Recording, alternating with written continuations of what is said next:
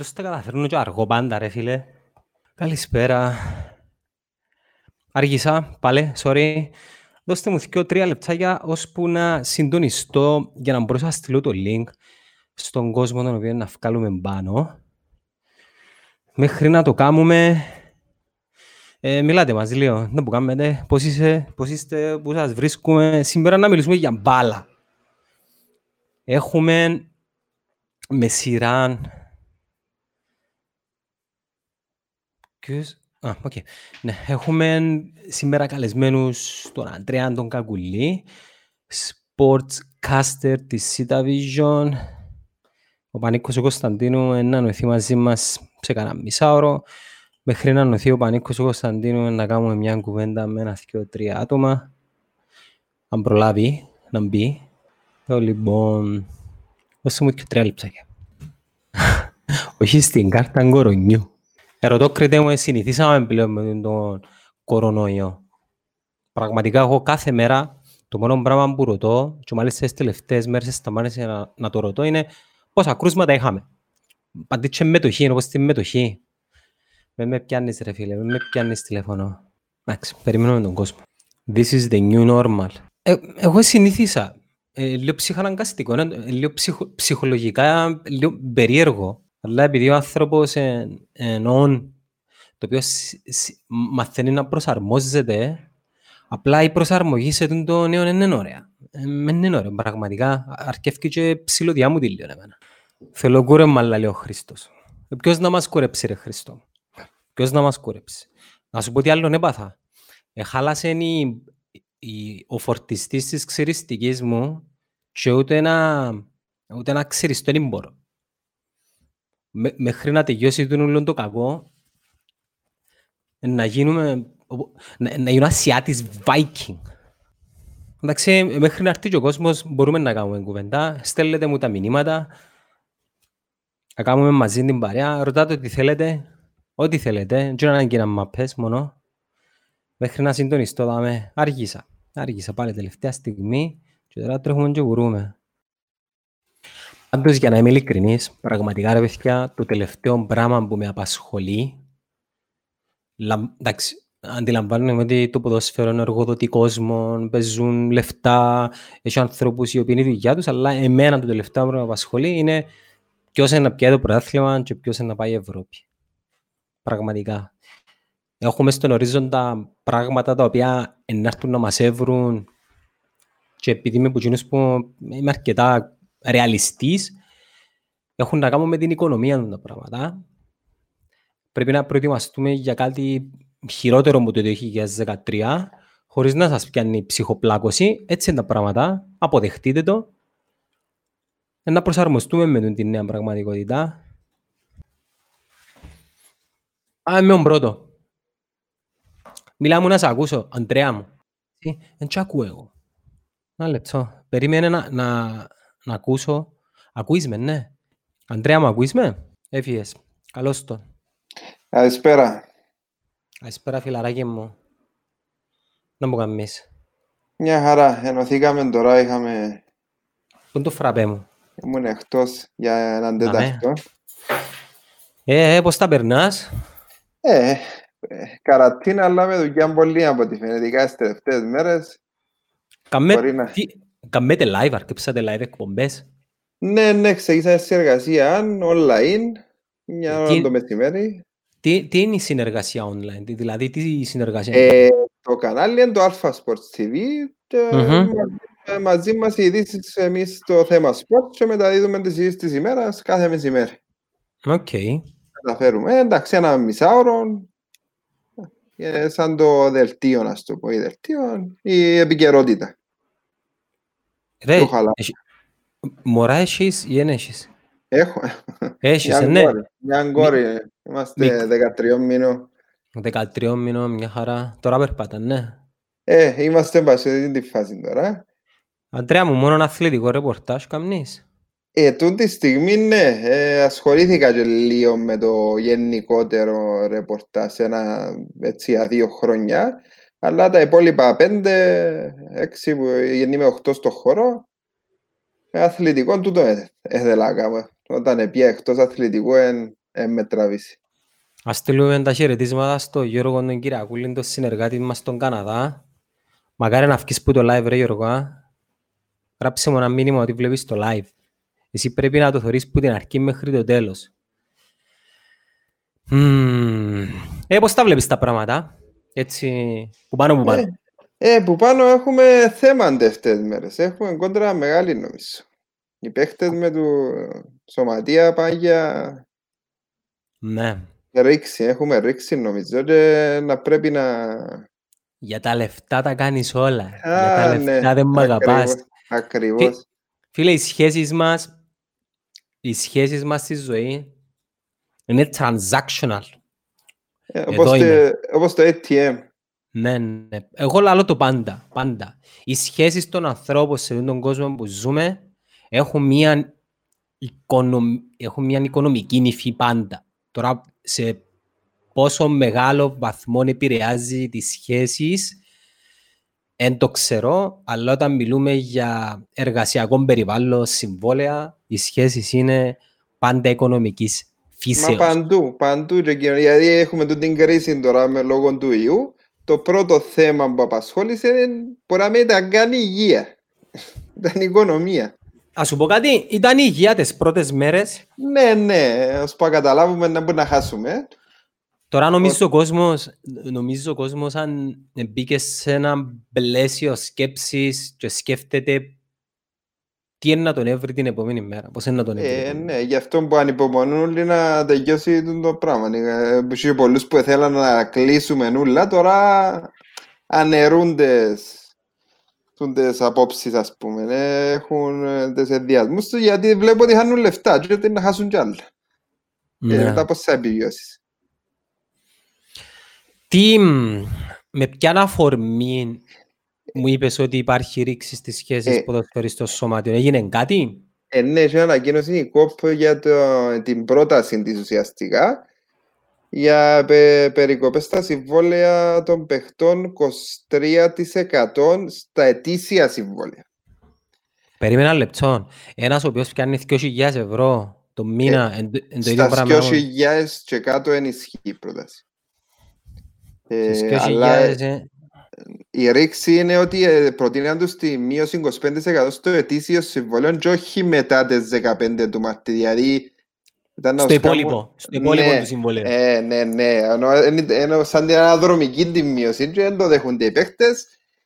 Βρίσκεις ένα δίκαιο και στους παίχτες, αλλά πρέπει να εν έχει αντι, ε, αντιδρούν οι παίχτες, αλλά δεν έχουν προτάσει άλλοι. Οι παίχτες εκπροσωπούνται από κάποιον; Ε, που τον πας ε, μέσω του Νεοφιτίδη και εκτελεστικός πρόεδρος και ο μερκής πρόεδρος και συμφωνούν όλοι οι παίχτες με τον πας. Δηλαδή η αντίδραση και έχει τρεις μέρες ε, βλέπουμε τους πρόεδρους των ομάδων στηρίζουν την ΚΟΠ, κατηγορούν, έχουν μια κόντρα με Νεοφιτίδη, απαντούν έντονα και δεν υβρι- δηλαδή και που πρέπει να τα έβρουν μεταξύ τους για να μπορούν να ξαξεκινήσουν, ε, έχει πρόβλημα πολύ. Και δεν βλέπω πώς θα λυθεί. Και τα οικονομικά των ομάδων δεν είναι και τα καλύτερα. Ε, μα δεν είναι τα καλύτερα, αλλά αν θα ξεκινήσει το πρόθυμα, υπολογίζουμε τα τηλεοπτικά να τα πιάσουν τελικά. Ε, Από πόσο ξέρουμε, δηλαδή, δεν ξέρουμε και ποια είναι τα, ποια είναι τα, ε, τι διαφεύγουν τα έσοδα να έχουν, ας πούμε. Διαφεύγουν τα έσοδα εκτός που τις δόσεις των συμβολέων μέσα από τις χορηγίες, μέσα από τα τηλεοπτικά. Δεν μπορώ να Ε. σκεφτώ κάποιον άλλο σοβαρό τρέχον Ε, μηνιαίων εισόδημα. Εισιτήρια πόσα να εισιτήρια, ρε. χάσουν; Ποια Τι να εισιτήρια, χάσουν. ρε. Η μόνη ομάδα η οποία ε, να κορικιάρει της η, η, η χρονιά είναι η ομόνια. αλλά Ε, με μα φαντα- εκείνη με τα δυσκολίες. Με το με, γάσι. ναι ρε, με φανταστείς ότι και, αν υπολογίσουμε ότι δεν ξέρω τα διακανονισμούς έκαναν τέλος πάντων να μην τον αναφερούμε αν δεν γνωρίζουμε να μην λαλούμε Ναι, ναι, Ρε, ναι. ρε, για να για να μπορέσει φέρει στην ομόνια και στο ΑΠΟΕΛ να παίζουν μες στο γάσιπι αν θυμάμαι καλά πρέπει να κόφκουν που τέσσερις Ε, με τέσσερις ή μισή χιλιάδες εισιτήρια και πάνω Ναι, ναι. Πέντε και πάνω περίπου, ναι. μάλιστα ωραία η ομόνια έχει ένα μέσο όρο πόσα εισιτήρια Ε, φέτος Έξι, ήταν, εφτά. Ήταν πιο πάνω. Ήταν πιο πάνω φέτος. Καλησπέρα Ε, στον Αντρέα τον Αντρέου. 29 κρούσματα σήμερα σε 2.132 δειγματοληψίες. Τούτες οι δειγματοληψίες είναι να μπονεί. Κουτουρού. ε, κάνουν πλέον και σε επιχειρήσεις και σε, και σε άλλα, κάνουν και τυχαίες δειγματοληψίες πλέον. Καλησπέρα Ε, ναι. και στον Αλέκο τον Αλέκο. Έτσι να απολυνίσκει λίγο η παρέα μας. Ε, Να μιλήσουμε για ποδοσφαίρο. Ο ποδόσφαιρος σήμερα χωρίς να σημαίνει ότι μπορούμε να επεκταθούμε σε οτιδήποτε άλλο. Είναι ανοιχτή σίγουρα. συζήτηση. Ε, λέγαμε, για να μπορεί μια... Ναι, Αντρέα μου, η ώρα, η ώρα 6.30 λαπάνω. Για να μπορεί μια ομάδα από η Ομόνια να, λένε, να, λέει, να λέει ότι ε, profitable η κάθε, η κάθε αγωνιστική στο ΚΑΣΙΒ πρέπει να κόφει και πάνω από 4.500 εισιτήρια. Και για τα, προ- για τα κέρδος μιλούμε. Ρε. Ε, Δεν έχει κέρδος στο πράγμα στην Κύπρο, ε, Α. τα εισιτήρια. Ε. Μα γι' αυτό μπορεί και ακριβά και δεν έχουν και λογική να είναι ακριβά με τι μου προσφέρουν. Οπότε, Φίλε, τούτη- τούτη η κατάσταση είναι να, να αποκαλύψει τη γύμνια μας σε όλους τους τομείς. ε, ναι, αν το δούμε που την μερικά, ναι, μπορεί όμως να είναι ευκαιρία για κάποιες ομάδες να ρίψουν τα budget τους. Σίγουρα, σίγουρα είναι Σε, σε λογικά επίπεδα. Εντάξει, φτάνει να μεν γίνει η εκμετάλλευση των Ναι. εργαζομένων. Των εργαζομένων. Εγώ προσωπικά ε, Ναι. ε, δεν έχω έννοια για κάποιον ο οποίος έχει ένα συμβόλαιο 15-20 μήνες. Μα Πραγματικά. τούτον που λέω και Δεν με εγώ απασχολεί. ότι Ας τα ναι, ευρώ. ναι, θα, να τα, μα το θέμα για τα εύρου θέλει να τα εύρου γιατί οι παίχτες που έτσι που να παίξουν στο γήπεδο στο τέλος της ημέρας. Εντάξει, οκ. Ε, ναι, Λέ- Λέω τώρα, ε, και ναι, ένας εν ούλοι όμως. Το Ε, χειρότερο το θέμα. σενάριο, το χειρότερο σενάριο, επειδή είμαστε σε μια κατάσταση πολλά περίεργη, με πρωτόγνωρη, άρα οτιδήποτε γίνει για πρώτη φορά ή κάποια απόφαση είναι κάπως ριζοσπαστική, κατά κάποιον τρόπο δικαιολογείται. Ναι. Υπάρχει ομανδία της, δι- της δικαιολογίας, το άλοθη της πανδημίας. Εμένα η έννοια μου είναι ανθρώποι οι οποίοι πιάνουν 2, 3 και 4 χιλιάδες ευρώ και είναι πολλά λεφτά ως ποδοσφαιριστής. Ε, εντάξει, ναι. 40 το χρόνο για έναν ποδοσφαιριστή είναι... Εντάξει, αντιλαμβάνομαι ότι κάποιος μπορεί να μου πει έχει κόσμο που... Ε, τούτο, ε, θα συγκρινείς. Όχι, Ναι. δεν συγκρίνουμε το πράγμα. Ε, Δεν ε, το συγκρίνουμε συγκρίνουμε. καθόλου. Ε, εν το χώρο που εργάζεται, εντάξει, η πρόταση ήταν για 2.000 και κάτω ενισχύ, αλλά πάλι τούτον το κόφκο που πριν, ας πούμε, όλων των χρονών, ε, γι' αυτό τούτον που είναι αρέσει. Δηλαδή, αν πεις του παίχτη του χρόνου, ας πούμε, τα, όλα τα συμβόλαια στην Κύπρο να μειωθούν ε, με απόφαση, ας πούμε, 20%. Ας πούμε.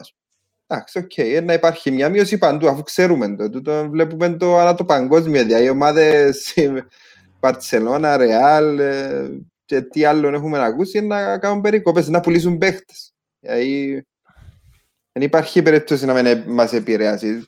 Δεν ξέρω και πόσο θα μας επηρεάσει. Και θα είναι Φίλε- παιχνίδια χωρίς κόσμο όταν ξεκινήσει το, το Ναι. προ- τα πρόθυμα. Γιατί Εντάξει, δεν έχουν. Το, το παιχνίδι χωρίς κόσμο ε, δεν το θεωρώ ότι είναι και κατά ανάγκη κακό αν εξαιρέσεις τις πρώτες δύο ομάδες. Την Ανόρθωση και την Ομόνια. Οι άλλες έχω πει ένα ζημιά ρε Ανδρέα. Ναι, ναι, μα αφού και τον που λέμε είναι ότι που, ε, όταν θα ξεκινήσει το πρόθυμα θα δούμε άλλο πρωτάθλημα. Άλλο. Δηλαδή, δεν ξέρουμε τι θα δούμε, ούτε ξέρουμε αν θα δούμε την ίδια ομόνια και όρθωση. Δεν υπάρχει περίπτωση. Ε, Ε, ναι, σαν να μου εντάξει. λα- Να σου Ε, πω γιατί. σε σχέση με τους άλλους, δεν ξέρω να δούμε το ίδιο επίπεδο. Ρε φίλε, μιλάς για Μπορεί το διακοπή. Αποέλ να μπει μέσα τώρα και να, είναι, να κάνει πέ- πέντε στα πέντε, ας πούμε. Τώρα να ξεκινήσει με πέντε νίκες. Και να Αδι- φα... Τούτο αδι- εννοώ. Αδικούνται οι πρώτοι δύο, δυστυχώς, Ε, εντάξει, ή- δεν και εσείς. ή, ή ευτυχώς για κάποιους, και Ε. ευνοούνται εκείνοι που ήταν πίσω. Σε- Ναι, που ήταν πίσω, σίγουρα, σίγουρα. Ε, τα νέα το εκμεταλλευτούν. Επειδή η Βέβαια. διακοπή, η διακοπή του τύπου που, που μας ήβρενε μεγαλύτερη και από τη διακοπή του καλοκαιριού. Ειδικά αφού- για τις ομάδες που πάνε Ευρώπη. Ε, ναι, αφού οι παίκτες δεν είναι μαθημένοι σε τόσο πολλά- μεγάλη διακοπή. Όσο, δε, αν, το, αν το εξέραν να το προγραμματίσαν, αν ήταν κάτι καλό για κάποιον παίκτη να κάτσει λίγο παραπάνω να φορτίσει μπαταρίες, είναι καλό πράγμα. Αλλά το Και- μεγάλο διάστημα ε, επηρεάζει πολλά. Ε, όπως τις μηχανές, αφού μάθαν να δουλεύουν έτσι, άμα δεν σταματήσεις, ε, να, ως πα ξεκινήσουν θέλουν δουλειά. Είχαμε κάποια πληροφορία σχετικά με το πότε το βλέπουν να επαναρχίζει το Ε, πρωτάθλημα. να σου πω ότι μάθαμε που τελευταίες μέρες μέσα από α, εντάξει, ε, όχι κάτι επίσημο. Ομάδες που έχουν παίχτες στο εξωτερικό ε, ζητήσαν τους να έρθουν πίσω στις 24-25 του Απρίλη. Η Real άρκεψε για- προπονήσεις. Α, Δυο στο μας αγαπώ. εξωτερικό, ναι, και Γερμανία έχει μέρες που κάνουν με μάσκες και με απόσταση social distancing στην προπονήση. Τέλος Ε, γίνεται το πράγμα. Πώς είναι Ε, το στα man to man. Σε γκρουπ, κάνουν σε γκρουπ προπονήσεις, τέσσερις, τέσσερις, πέντες, διασκορπισμένοι, εντάξει, είναι ένα ακόμα περίπλοκο, ε, ούτε εγώ το, το ξέρω και ξεκινούν σιγά σιγά στην Ευρώπη. Ε, αλλά για Κύπρο που μιλώ, είπαν τους να έρθουν 25 Απρίλη για να μπουν σε καρατίνα τέλος πάντων δύο εβδομάδων, ε, ούτως ώστε να αποφασιστεί μετά τις 10 του Μάη να ξεκινήσουν προ- προπονήσεις. Αλλά Καλά, το ναι, είναι μην- πολλά πρόωρο, δεν είναι Είναι- κάτι... Εν μπορούν να έρθουν και να τους βάλουν καραντίνα και να μείνουν αποκλειστικά στα αθλητικά κέντρα; Ε, εντάξει, ε, ε, να- ε, θα μπορούν να για μιλούμε για να ξεκινήσουν προπονήσεις οι ομάδες όλοι μαζί μετά το Μάη. Ναι, και Ε, ναι, να- εντάξει, αν έρθει από το εξωτερικό είναι υποχρεωτική καρατίνα μόνος του, για να μην, κάνει- να, να μην έρθει σε επαφή σε- με κανένα μετά. Είναι υποχρεωτικές οι δύο εβδομάδες, γι' αυτό πόλεμε. Έτσι Λα- και όκες. Έλα, έλα φύγουμε λίγο από το πλαίσιο. Ναι, Πρέπει να ναι. δούμε. Πέντε παίχτες οι οποίοι σε έκαναν να αγαπήσεις το ποδόσφαιρο. Έκανα το ήδη, αν και ε, αφήκα πολλούς έξω. Ε, μεγάλωσα με Juventus δεκαετίας του 90, Del Piero, ε, Arsenal, Ποιο είναι Wenger. το- πο- Πόσο πίσω πάει η μνήμη σου σ- Η μνήμη μας σου πω το πρώτο παιχνίδι που θυμούμε να είδα, έτσι, ε, Juventus Ajax τελικός Champions League στα πέναρτι. Juventus, ναι, θυμούμαι. 96 αν δεν κάνω λάθος. Ναι, και θυμούμε και το παιχνίδι του Παθηναϊκού με τον Άγιαξ της χρονιάς. Καλά. Το- Με το εκτός Τον- έδρας γκολ του Ναι, Βαζέχα. Τον γκολ του Βαζέχα, ναι, ναι. Και, και το 3-0 επαναληπτικός στο Άκα. Ναι, ναι. Τι να Ποιος- θυμούμε. Ποιος πρώην ανορθωσιάτης ήταν μέσα στην 11 του Άγιαξ. Α, Πρέπει να ο Βότερ. Ε, ο Βόουτερ. είναι- Ναι, ναι, ναι. Ε, Είχα, κάνουμε κάποια θέματα ρετρό τώρα που είναι της μόδας, ε, της εποχής τώρα, κάνουμε ήδη, έχω το, μες στα, προχθές τα έβλεπα τα γκολ του και ο γκολ μόνο Απόλλωνα και ο γκολ με την ομόνια του Βότερ, αν τα θυμάσαι, ήταν Το γκολ με τον Απόλλο ήταν ένα ψαλιδάκι. ψαλιδάκι. Ναι, ένα αντιδράκι, ψαλιδάκι. ε, το μες στο Γασιπί έκαναν ό,τι ήθελαν και το παιχνίδι. άστος. Το- Το Ό,τι 2-4. Το Το 2-4. 2-4, ναι, ναι, Η, Χαρακτηριστικά. ο ημιτελικός που θυμάσαι του Παναθηναϊκού με τον Άγιαξ ήταν η χρονιά που πήγαινε τελικό. η- Εκείνο, εκείνο. Είναι η πρώτη χρονιά που θυμούμε έτσι παιχνίδια έτσι που Κύπρο αμυδρά κάποια θυμούμε.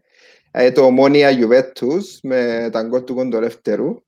Ήμουν μες στο γήπεδο και τη μέρα. Εγώ και εγώ στο είπα. Από, άντε ρε, ήμουν πίσω από την πόρτα, εγώ, μπροστά από τους οργανωμένους. Ε, εκείνο που θυμούμε. ε, Εν αμυδρά. ήρθε, εν ήρθε, Αμυδρά εν- πολλά.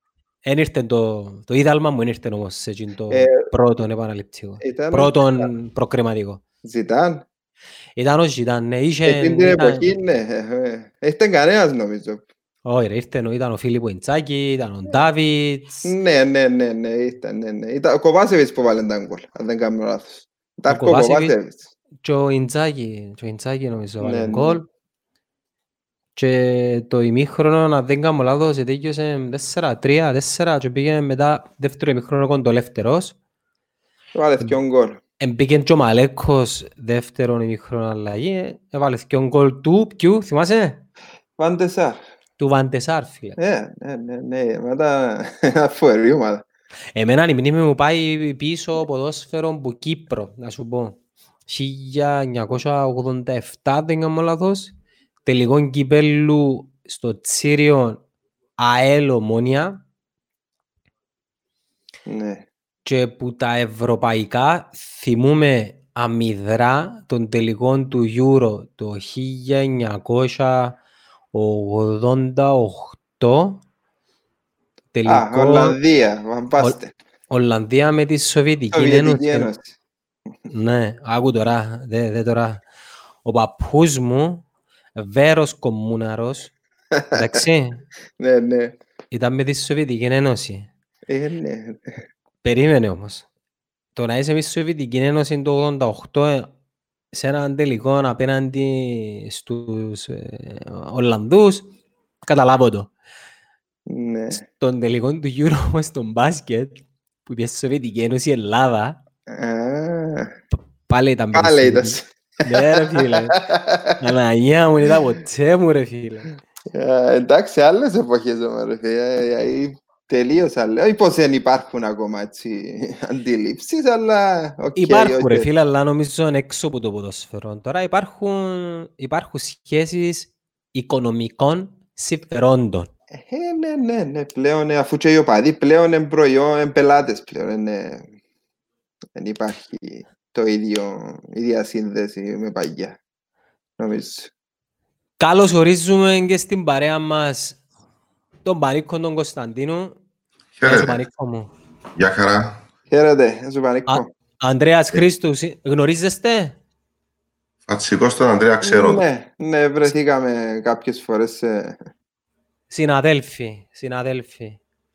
Επιάμε Ναι. κουβέντα για τις μνήμες τις ποδοσφαιρικές, τις, τις πρώιμες μνήμες μας. Ε, και είχα πει του, του Ανδρέα ότι που την Κύπρο πάω πίσω στον τελικό κυπέλου στο Τσίριο ΑΕΛ Ομόνια, που τα ευρωπαϊκά πάντα που είναι τηλεόραση θυμούμε, ε, όχι έντονα, θυμούμε όπως το όνειρο των τελικών του, του, του Euro το 1988 και πλέον μεγάλη διοργάνωση θυμούμε πάρα πολλά το Italia 90 το Euro του 92 που έκλαια επειδή πάντα υποστήριζα Δυτική Γερμανία τότε και μετά πήγαμε Γιατί Δυτική Γερμανία; να σου πω την ιστορία για τη Δυτική Γερμανία. Ήταν Ήμουν- καλή η Γερμανία. Όχι, στη μάπα, όχι. Στη μάπα. Ανήκα δεν ήταν καλή.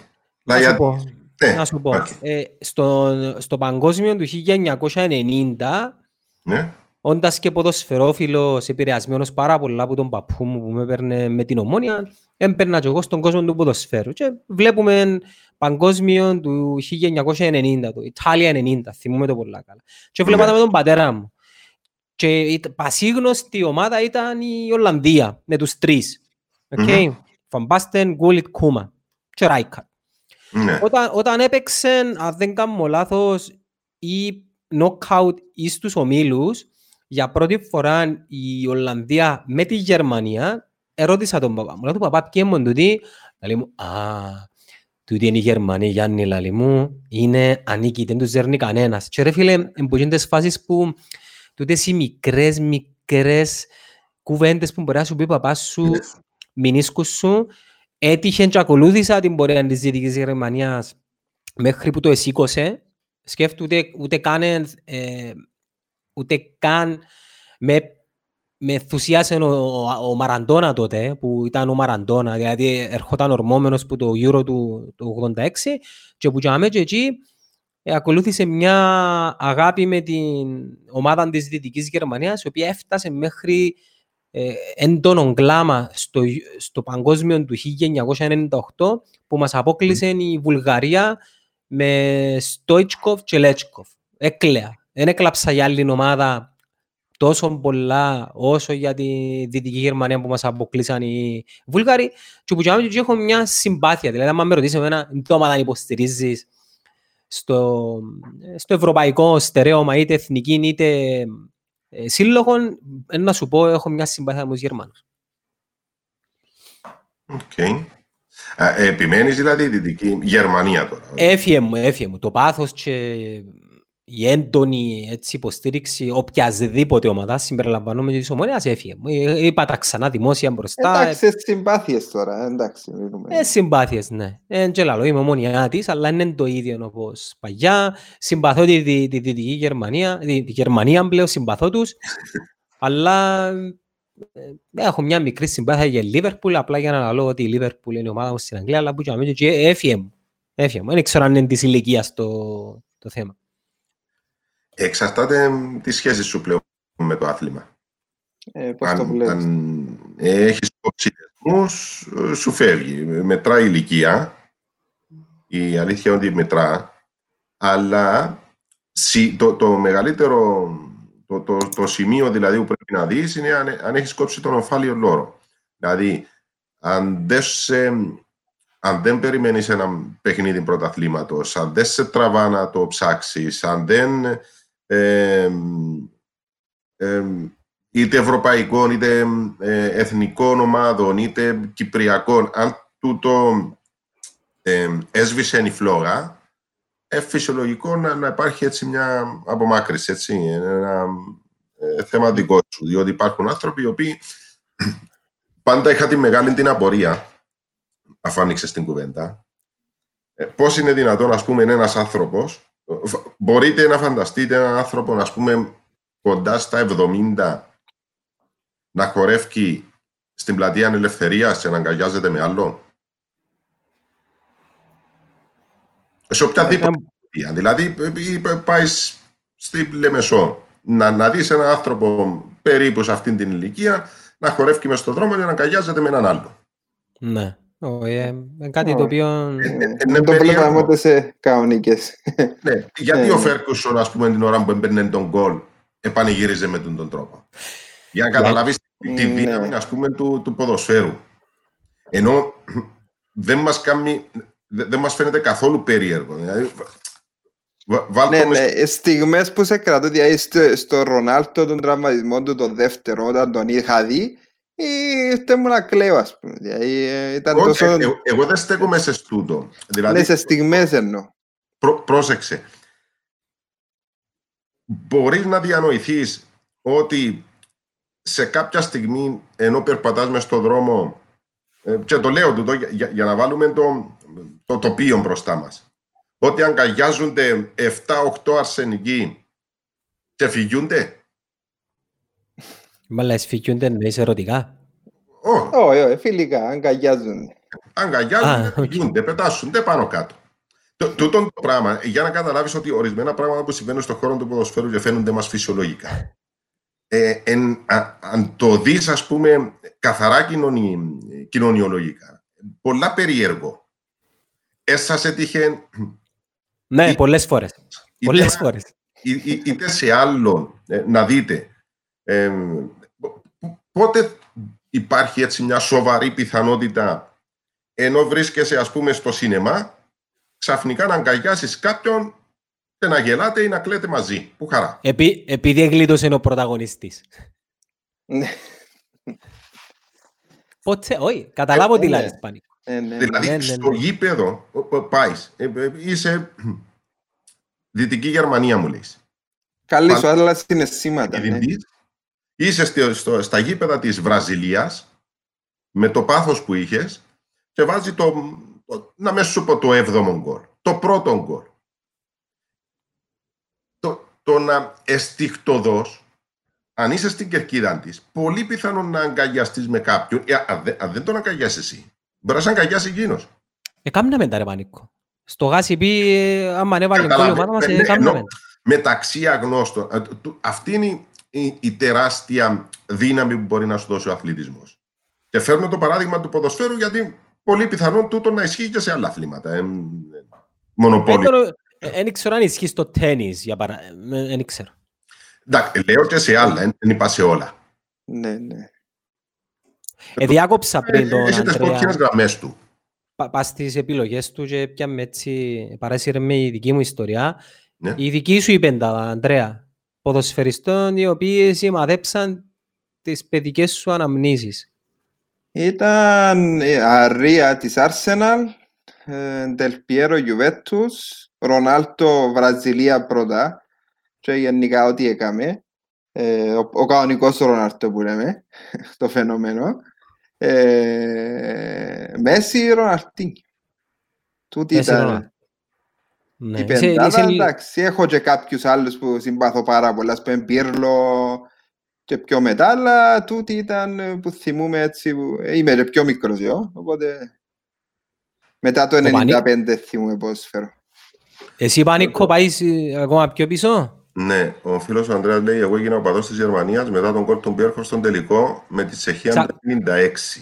Ξαφνικός θάνατος, όχι, ο ξαφνικός, ήταν ο Α, ξαφνικός ε, θάνατος. Euro 96, ναι. Ναι, στην Δεν Αγγλία, στο κατάλαβα Wembley. όμως τον λόγο, παραμένει ακόμα η συμπάθειά μου. Ε, πολύ σημαντικό τούτο να είσαι με μια ομάδα χωρίς, α- ακόμα ψάχνοντας για ποιο λόγο είσαι με αυτήν την ομάδα. Ε, Θέλει, ε, θέλει μια έρευνα η οποία θα μπορέσει να δώσει... Στις ομάδες που, που επιλέγουμε στην Κύπρο λίγο πολύ υπάρχει μια επιρροή. Ναι, ναι. Που την οικογένεια, κάποιος φίλος, κάποιος θείος, κάποιος ή από τους γονιούς ε, βρίσκεις. Στο εξωτερικό μπορεί να τύχουν τέτοιες περιπτώσεις.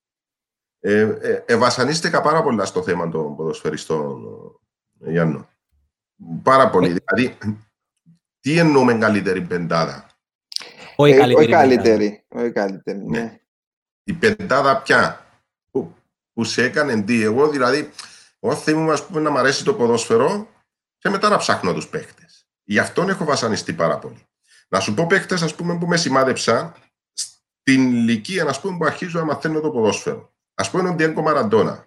Θυμάμαι χαρακτηριστικά ε, πριν το παγκόσμιο του 82. Πριν, ήταν, ήταν λίγες μέρες προηγουμένως.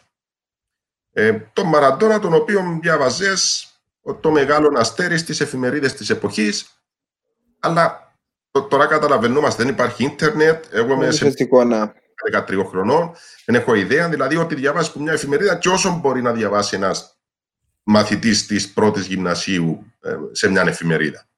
Εδώ τα μαθήματα μας καλά-καλά είναι τα διαβάζαμε. Τέλος πάντων. Ένα βράδυ, δεν θυμούμαι ποιος ήταν, δελτίων ειδήσεων του ΡΙΚ, λίγο πριν το παγκόσμιο του, της Ισπανίας, το 82, είχε αφιέρωμα, όχι αφιέρωμα, ένα, ένα θέμα για τον Διέγκο Μαραντόνα, ε, το νέο μεγάλο αστέρι της Αργεντινής, για τον οποίο είχα προλάβει να διαβάσω δύο-τρία πράγματα. Και όταν έπαιξε το θέμα, θυμάμαι χαρακτηριστικά, ήταν μουσική υπόκρουση Ραφαέλα Καρά. Τι, Ραφαέλα Καρά. Ε, Διέγκο Μαραντόνα με τα παιχνίδια τότε Μπόκα Junior, μου κάνει τρομερή εντύπωση. Και περίμενα, ε, εγώ τότε έγινα Αργεντινή. Τότε αποφάσισα ότι είμαι Αργεντινή. Για, για το συγκεκριμένο δηλαδή, δεν έχει να κάνει με. Θα, θα εξελισσόταν σε σπουδαίος παίκτης. Τούτο κανένας δεν μπορεί να το ξέρει. Ναι, μα τότε δεν είχες ούτε τόσες πολλές εικόνες, γιατί δεν βλέπεις ναι, τους Λέω, ας πούμε, γιατί είχα κολλήσει. Και που τότε κόλλησα. Ε, Αργεντινή, Διέγκο Μαραντόνα και μετά λίγο πολύ, εντάξει, ήξερα ότι η Αργεντινή πήρε το 78 το παγκόσμιο κύπελο, μετά έμαθα λίγο πολύ με ποιον τρόπο το είχε πάρει, πώς είχε δημιουργηθεί η κατάσταση το, το 78, αλλά εκείνη την εποχή καθόλου. Λοιπόν, οπότε ένας ποδοσφαιριστής είναι ο Ντιέγκο Μαραντόνα. Ένας άλλος που μου έκανε τρομερή εντύπωση σε εκείνη την ηλικία ήταν ο Ντανιέλ Πασαρέλα, αρχηγός της Εθνικής και πρωταθλητής κόσμου το 78. Ε, διετέλεσε και ο προπονητής, αν δεν κάνω λάθος, της ε; Εθνικής Αργεντινής. Ο Πασαρέλα. Ε, διετέλεσε και ο προπονητής. Ε, διετέλεσε και ο προπονητής ένα φεγγαρί. Νομίζω πως όχι. Okay. Ε, στην Εθνική όχι. Ε, ε, θυμάμαι.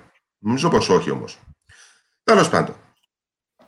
Ε, ποδοσφαιριστής επίσης ε, που, με έτσι με έκανα να συνδεθώ μαζί τους ήταν δύο ε, του Παθηναϊκού.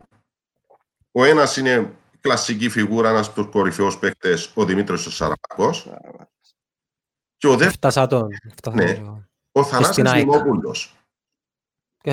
Θυμάσαι τον Θανάση, αδερφός του Χρήστου. Ήταν οι, οι δύο Δημόπουλοι. Ο Χρήστος, ε, ο Πάο και ο Παθηναϊκό. Για είναι τα περίοδο Ο Δημόπουλος. Ο 80 συν. Δηλαδή, Εντάξει. Τα 7-88 δηλαδή ήμουν μαθητής Λυκείου. Εμένα οι μνήμες μου που ελληνικό πρωτάθλημα αρκεύκουν που την περίοδο που είχε και η μεταγραφή ο Γιώργος Σαββίδης και πήγε στην ΑΕΚ αλλά προς τα τέλη. Ο, ο Γιώργος Σαββίδης πρέπει να παίξει μαζί τους. Πόσο, πόσο καιρό έκαμε στην ΑΕΚ; Ποιος; Ο Γιώργος ο Σαββίδης. Πέντε χρόνια. Πέντε χρόνια. Ναι. Δεν έπιαναν τότε ρε, πανικό. Ήταν καλά λεφτά. Ε, δεν ξέρω τώρα λεφτά ακριβώς, αλλά όχι ακριβώς. Υπήρχαν πόνους μεταγραφής. Δεν είναι τα σημερινά.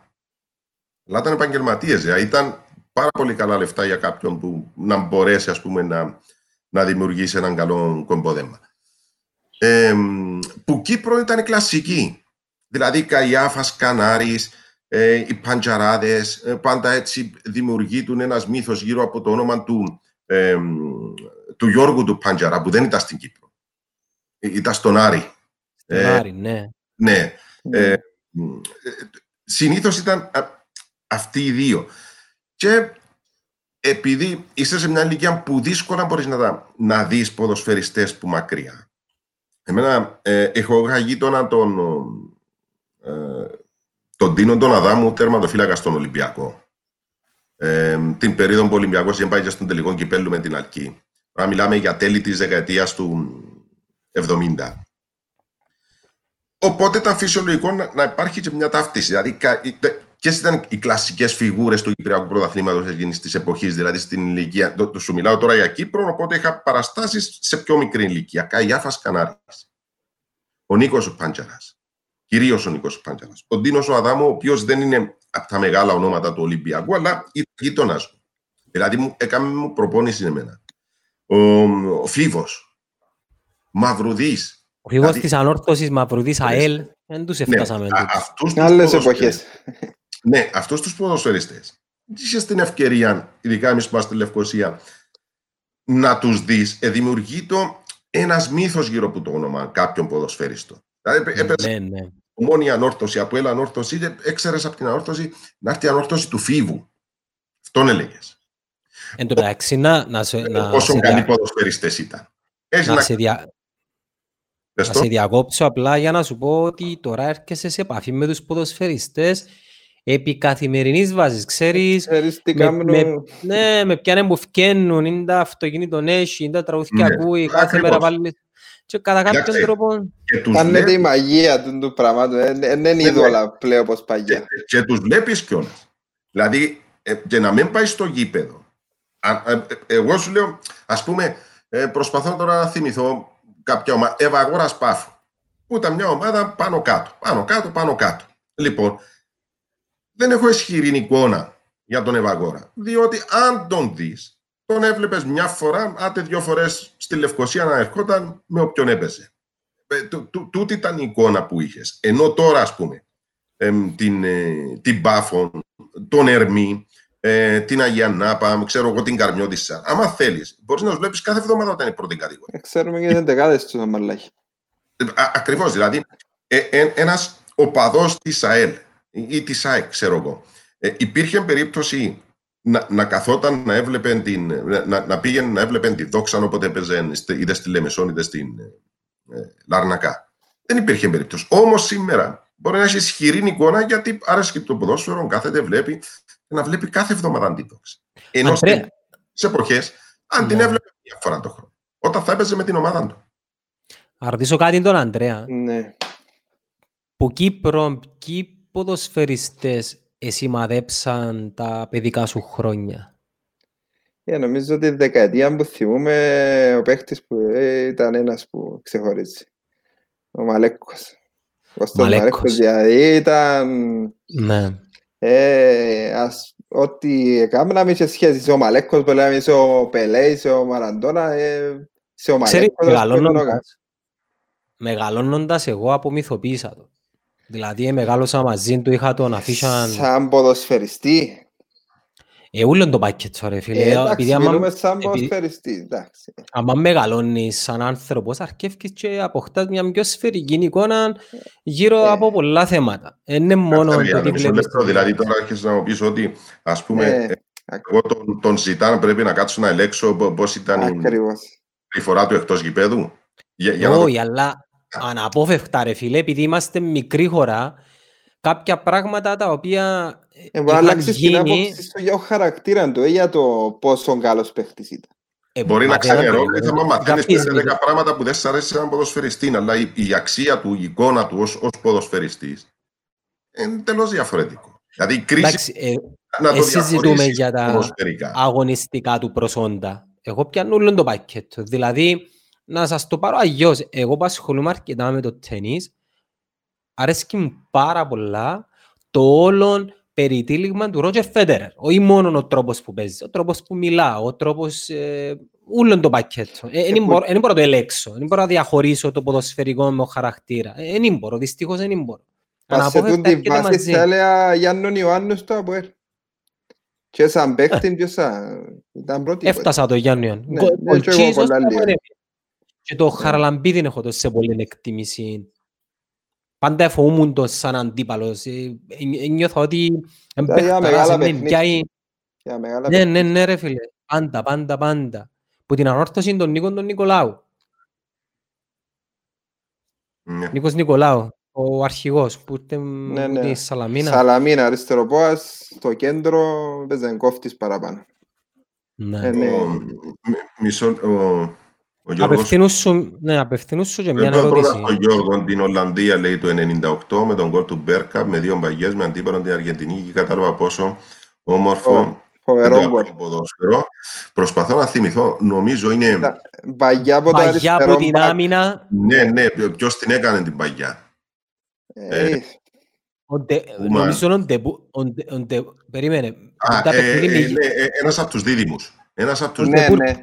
Ναι. ναι, ναι, ένας από Ντεπούρ. τους δίδυμους κάνει την, ε, την παγιά, που, που είναι καταπληκτική παγιά και καταπληκτικό, δηλαδή το, τον γκολ Κατέβασμα. Το Ναι, κατέβασμα. για μένα ήταν μασερκά.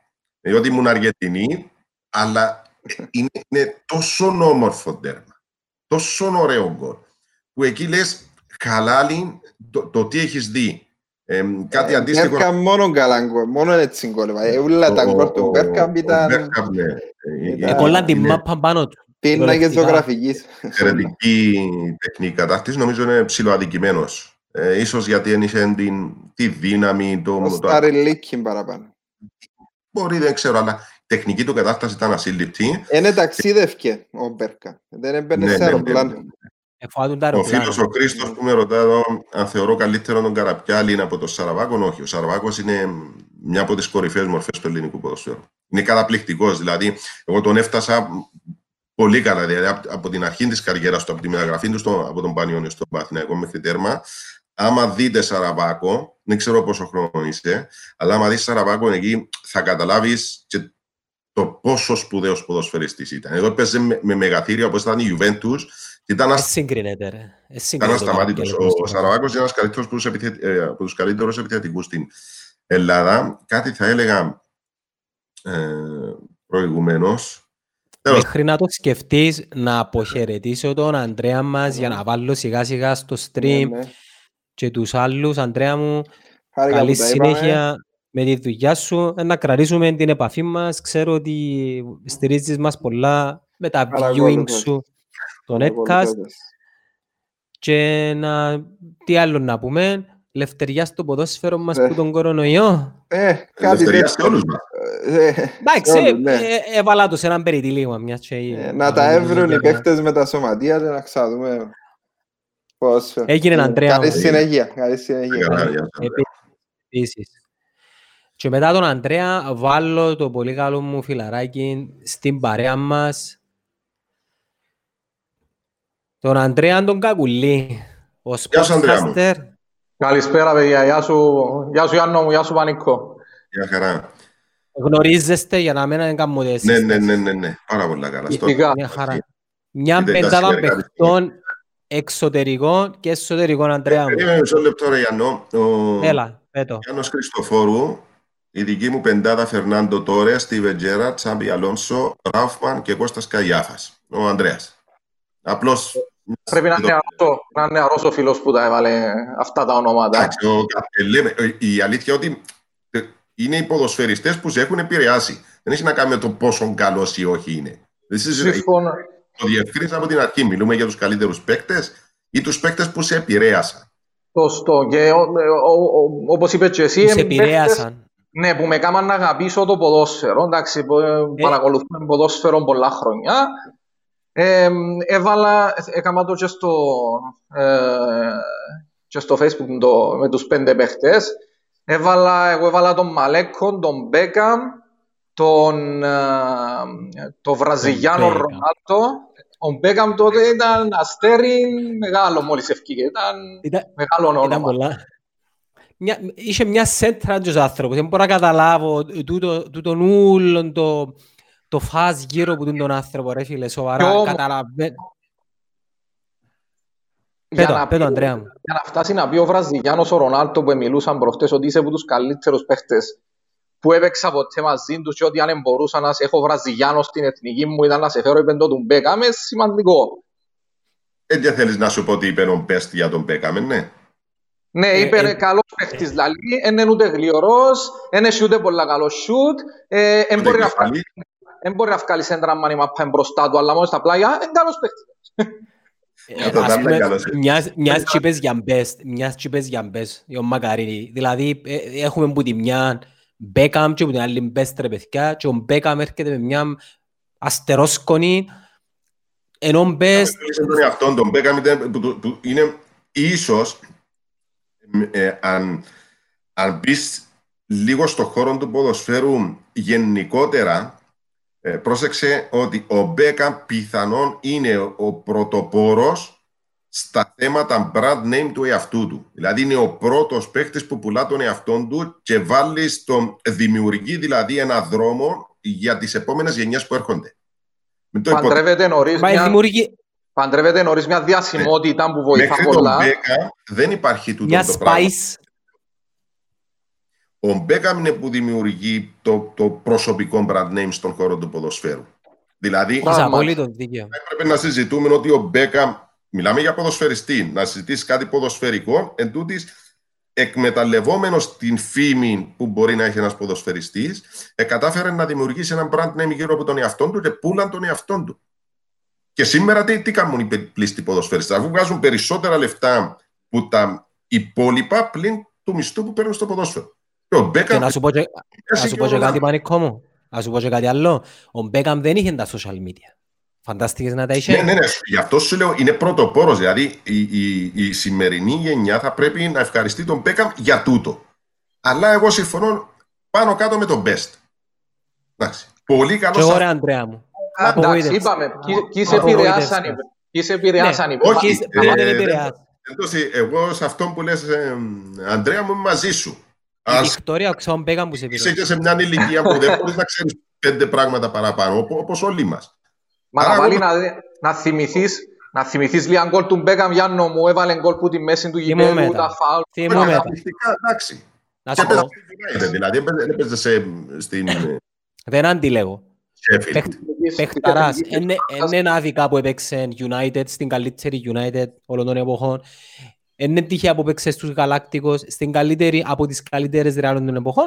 Απλά θεωρώ ότι Α, ε, Βέβαια, απέσυρε το τελευταίο. Ναι, πάμε παρακάτω. Ναι. ε, να με διορθώσεις, να μου πεις γιατί εγώ δεν έφτασα τη Real. Εσύ να πάεις πιο ναι, πίσω. ε, δε- δεν ήταν η καλύτερη Real των εποχών. Η συγκεκριμένη. Εν εν ήταν η Γαλάκτικος. Διάσημους ποδοσφαίρου. Ναι, με- επειδή πήρε διάσημους ποδοσφαιριστές. Αλλά Ναι. δεν πετύχει η συγκεκριμένη ομάδα φοβερό και τρομερό. Επιέθηκε ο Champions League όμως νομίζω. Είναι εκείνη η ομάδα που επιέθηκε ο Champions League ρε Ναι, Πανίκο. ήταν ο Φίγκο, Ζιτάν, Ρονάλτο, ο Ραούλ, Γκούτι, Σαλκάτο. Έντες τότε. Ήταν πριν Ε, πάει στη Μονακό δανεικός, αν δεν κάνω λάθος. Πανίκο έφτασε και ο Σάβιος στην την ομάδα. Ήταν μες στην την ομάδα ο Σάβιο που έπαιξε έναν Μπορεί όρθος να μετά. ήταν λίγο νωρίτερα ο Σαβιό. Α, ε, πιο νωρίς. Ναι.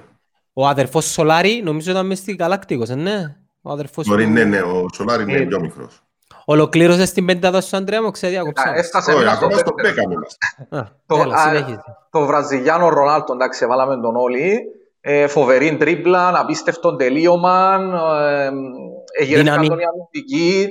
Ε, άμα δεις κάτι βίντεο του παλιά, τις τρίπλες που έκαναν πιο μετά ο Ρονάλτο και ο Ροναλτίνιο, ο Ρονάλτο έκαναν τις που τότε. Ε, Θα βρω την τρίπλα ε, που ε, πήγε στο παγκόσμιο ποδόσφαιρο, νομίζω είναι ο του Ρονάλτο. Τα βρω Μιας- την τρίπλα, το ελάστικο, τα step over που έκαναν ο Ρονάλτο, ε, τούτα έκαναν τα ο Βραζιλιάνος Ρονάλτο πριν. Ε, μιας Λοιπόν, και είπε- Ναι, ολοκλήρωσε την πεντάδα σου για να σου κάνω μια ερώτηση. Και εσέναν και του Πανίκου. Με, μετά ήρθε ο Φίγκο για μένα, ο Λουίς Φίγκο, ο Πορτογάλος, δηλαδή που τον καιρό που ήταν στην Παρτσελώνα. Και μετά έγινε μεταγραφή στη Ρεάλ. Τότε ήταν από τους καλύτερους για μένα παίχτες ο Φίγκο. Και μετά είδα ένα παιχνίδι της ε, Juventus κόντρα στη Real Madrid για το Champions League ε, που ο Ιμπραήμοβιτς έκαμνε τον, ε, έκαμνε τον Γκράβεσεν ε, τα εισεν τούτες πατσιχούες και όθκιο. Και ε, τότε Μα μόνο τον κράβεσαι ρε φίλε. Επέρασε που το μηχανή του κέιμα του Ζλάταν. ήταν, έκαμνε τους τσιν το παιχνίδι, έκαμνε τους τα πάντα, ε, μπορείς να φανταστείς. Τούτη είναι η μιας- πεντάδα μου. Μιας και ανάφερες τον Ροναλτίνιο. Επειδή βλέπω αρκετούς που δεν τον έβαλα. Ερώτηση. Το ποδόσφαιρο που παίξε και το χαμογελαστό παιδί την πενταετία Μπαρτσελώνα θεωρείται ότι ήταν το καλύτερο ποδόσφαιρο που έπαιξε παίχτη στο, στη σύγχρονη ποδοσφαιρική ιστορία; Και είναι η πενταετία μόνο κρίνουμε. Ο Ροναλτίνιο για μένα ήταν ο πιο θεαματικός παίχτης που, που είδαμε. Που είδαμε, ναι. Εμείς οι πιο νε, νεαροί.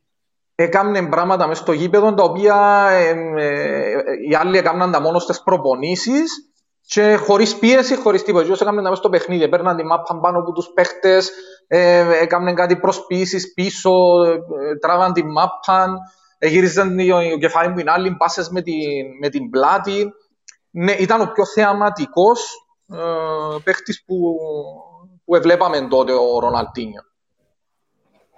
Ένα λεπτό να απαντήσω και του, του φίλου του Αδάμου με τον οποίο είναι... Και να μας πεις ο Πανίκος τη γνώμη του. Ε, μέχρι να μας πει ο Πανίκος, Πανίκος είσαι μαζί μας, ξέρω ναι. είναι. Α, ωραία. Εμένα, εγώ δεν είχα πολλούς παίχτες, δυσκολεύω να βάλω πεντάδα, απλά για να τη βάλω, δεν θα την έβαλα. Η δική μου η πεντάδα στην κορυφή είναι ο Ζινετής Ζητάν. Ο Κακά για την περίοδο που ήταν στη Ρεάλ αλλά και στην Εθνική Βραζιλίας και που και εκεί δυσκολεύουμε να βρω παίχτη ο οποίος στιγμάτισε την... Ε, ε, έκαμε με να αγαπήσω το ποδόσφαιρο, ας πούμε έτσι, να πούμε στην κουβέντα. Δυσκολεύτηκε πολλά με τον Μουρίνιο κακά σε σύγκριση με τη Μίλαν που ήταν προηγουμένως. Αρέσκε μου πολλά το στυλ του, ναι. Ε, εγώ τον κακά θυμώ τον έντονα στη Μίλαν. Μίλαν. Ναι, και που και εκεί όταν επίσης ε, ε, ίσως είναι τέριαζε στην τότε ρεάλ που, που επί αδικήθηκε, ναι, ναι. αδικήθηκε πάρα πάρα πολλά. Πάρα πάρα πολλά.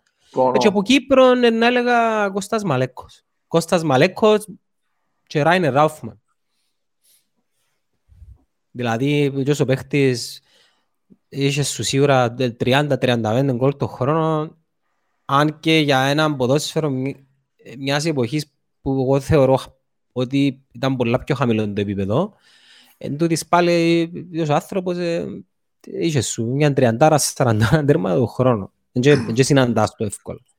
Ας πούμε, οι σέντερφορ που παίζουν σήμερα, Γιάννο, ε, ποιοι είναι καλύτεροι που τον Ράουφα; Έπιας το ποστόμα μου ήταν να σου πω αρκετοί ποδοσφαιριστές τους υπίου, για τους οποίους, ε, τους οποίους υμνούμε σήμερα θεωρώ ότι ε, τη σημερινή εποχή δεν είχα θέση. Δεν έχουν θέση. Ωραία. Άρα, άρα απορρίπτεται το επιχείρημα ότι ήταν χαμηλότερο το επίπεδο. Ε, ήταν χαμηλότερο το επίπεδο. Τώρα είναι ψηλότερο το επίπεδο. Ε, Ας... πολλά... Ο, ο, ο Κρισμάρεβιτς, ο Κετσπάγια, ο, ο Εγκομίτης, ο Κάς, ο, ο Μαλέκος. Ναι, είπες μια δεκάδα παιχτών, έχει μια δεκάδα παιχτών. Ήταν να σου πω για ο Ράφου, ότι τόσο παίχτης με τα προσόντα του τότε έπαιζε να είναι τα τώρα. Αλλά κάποιοι είναι παίζα ρε φίλε, μην κρυφκούμαστε πίσω από τα χτύρα. Κάποιοι είναι παίζα. Ο σημερινός αλωνεύτης στα 40 του κερδίζει θέση στο ΑΠΟΕΛ. Δεν μπορεί ο αλωνεύτης ο οποίος ήταν 22 χρονών να παίξει στο ΑΠΟΕΛ. Ε, ναι. Δηλαδή ε, ήταν ε, πιο κάτω το επίπεδο. Ο αλωνεύτης ο σημερινός υπήρχε περίπτωση να παίζει σε εκείνη την ομάδα. Ο Γεύτος ήταν να παίζει. Να σου πω. Όταν, όταν ο Βασιλακάκης έπαιζε μέσα στην ανόρθωση. Δηλαδή, ποιος να μείνει έξω, να μείνει έξω και τσπάει για να παίξει ο Βασιλακάκης; Επιέστε καλές τις ομάδες. Ε, καλές. Ε, ναι, μα ήταν ένα πρωτάθλημα ε, ανόρθωση, ομόνια, ε, ομόνια Απόλλωνα, ε, από Ναι, αλλά μιλάμε για ομάδες που ήταν, δεν θυμούμαι τώρα αν ήταν 16 τότε, ήταν 14 οι ομάδες. 14 ομάδες. Πρόσεξε όμως, είναι 14, οι ξένοι είναι 3 μέχρι 5. Δηλαδή το επίπεδο των Κυπρίων ποδοσφαιριστών είναι πολύ πιο πάνω. Πέραν τούτου, σήμερα έχουν 20 ξένους. Ε, ρε φίλε, αλλά σήμερα είναι πιο, πιο δύσκολη, ποιο να σου πω, πιο δύσκολη δόξα που τον Ευαγόρα που λαλείς τότε. Από τον Ευαγόρα αν έρχεται του Λευκοσία, έτρωνε φτάρες, Και δόξα τότε, ναι, η δόξα έφαγε 11 από την Ομόνια, σήμερα έντρωει 11. Δεκτό. Η Δερίνια, νομίζω η Δερίνια που έφαγε. Όχι, όχι, η δόξα, 11-3. Ε, σίγουρος ότι είναι η δόξα; Ναι, η Δερίνια δέχτηκε πολλά γκολ και πώς το λες. Αλλά θέλω να σου πω ότι στις 14 ομάδες πολύ πιθανόν και η Δόξα και η Δερίνια και η Καρνιώτισσα πάλι να δέχονταν πολλά γκολ. Δηλαδή η Σαλαμίνα έφανε 9. Έφανε 9 η Σαλαμίνα από το Αποέλ, εκτός έδρας. Ναι, πριν τρία χρόνια. Η Σαλαμίνα του 90 νομίζω να τρώει 9 από το Αποέλ. Πέρα Εντάξει, Ανδρέα, νο- την άποψη σου για το Νομίζω, επίπεδο. νομίζω είναι... ε, Έχει να κάνει ότι εμειωθήκαν οι ομάδες και είναι 20 ξένοι. Ναι, είναι Για- σωστό να συγκρι- συγκρίνουμε ανομοιότυπα πράγματα. Δηλαδή, δεν το Εγώ πουλάει. μιλώ στα ταλέντο. Μιλώ στα ταλέντο. Δηλαδή, αμφισβητώ το. το ε, να, για να μπορείς να κάνεις μια σύγκριση, πρέπει να δεις το ταλέντο του κάθε, του κάθε ποδοσφαιριστή. Αν μπορεί Ναι, δηλαδή, ώρα- με ώρα τα που σημερινά δεδομένα, με τις σημερινές προπονήσεις, με τους σημερινούς παίκτες, αν μπορούσε να παίξει. Ή κάποιος με τα δεδομένα που έχουμε σήμερα, αν μπορούσε να παίξει σε κάποια ομάδα από τις παλαιότερες. Τέλος πάντων. Μάλιστα. Για να μην, για να Ο μην Ράουφ- τους αδικούμε. Έλα, Ανδρέα, πες το εσύ. Ράφ- Ο Ράουφ Μαγιάννο απλά είχε και το ξεπέταγμα, την ταχύτητα και το τελείωμα. Ε, τρίπλα δεν και θυμούμαι ποτέ το Ράουφ να έκανε. Και λαλούμε ότι ήταν ε, εξαιρετικό σκόρερ. Έφτιανε μόνος του με τον Μορτάρι, έξερες ότι είναι τέρμα. Ε, ο Μαλέκος ήταν, που ανάφερες προηγουμένως, ήταν τεχνίτης, είχε την τρίπλα, ήταν θεαματικός, ε, και τον γκολ κόντρα στην αόρθωση μες στον Παπαδόπουλος δεν θα το ξιάσει κανένας. Ε, Το μάτσο με την Arsenal, ναι, τον κόλ με την Arsenal, με Τα Αυστρία Rapid, Ε, την Αυστρία πήγαινε. Rapid Βιέννης, Με βέβαια. την Rapid. Viennese, ναι, ναι, Rapid Viennese. Ε, ε, θεωρώ εντάξει, ο Ράουφμαν ότι είναι ένας επιθετικός ο οποίος ξέρει να στείλει του, του Φιλίππο Ιντζάκη. Έβαλε την μάπα, ήταν στην κατάλληλη θέση, έφτιανε δεν τα δεν ξέρει να μπει γκολ.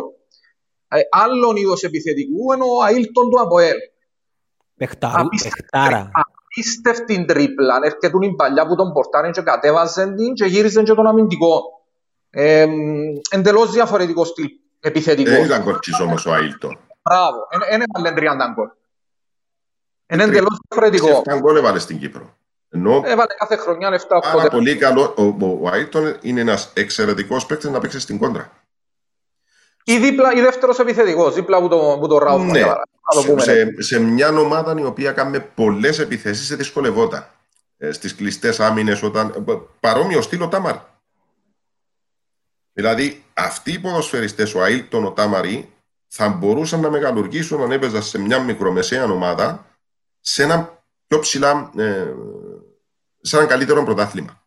Δηλαδή, α- αν, αν βάλεις ότι ο, ο, ο Τάμαρη, ξέρω εγώ, είναι στη Juventus, μπορεί να δυσκολευτεί. Αν το βάλεις στην... Τι να σου πω τώρα. Ε, σε μια μικρομεσαία ομάδα, μπορεί να μεγαλουργήσει που θα παίζει στην κόντρα. Ενώ είναι το στυλ Ολλανδία. Να πα- παίζει Ολλανδία, να πούμε. Ναι, ενώ όχι σε κλειστές άμυνες. Τέλος πάντων, και ό- ό- όσο ποιοτικός παίκτης είσαι, τόσο ανεβαίνει και το επίπεδο σου. Δηλαδή, μπορείς να πάει και πιο ψηλά. Εγώ ο λόγος που είχα πει προηγουμένως... Να γιατί- διαβάσουμε και τρία μηνύματα ή να αφήσουμε. Ναι, όχι, όχι, θυκιάβαστα, θυκιάβαστα για να βάλουμε και το Μαν. κόσμο μες στην κουβέντα. Άντωνη Πουλάς. Οι ποδοσφαιριστές γίνονται εμπόρευμα όπως και το ίδιο το ποδόσφαιρο. Οτιδήποτε αγνών, οτιδήποτε ρομαντικό αποσπάται από τις κοινωνικές συνθήκες που το ανέδειξαν και γίνεται αποστηρωμένο εμπόρευμα για να πουληθεί μαζικά. Οι ομάδες από έκφραση της λαϊκής κουλτούρας, φαντασίας και χαράς γίνονται fast food εταιρείες όπου ο πελάτης πάει να αγοράσει ένα τυποποιημένο προϊόν. Δυστυχώς ή ευτυχώς είμαστε σε αυτό το στάδιο.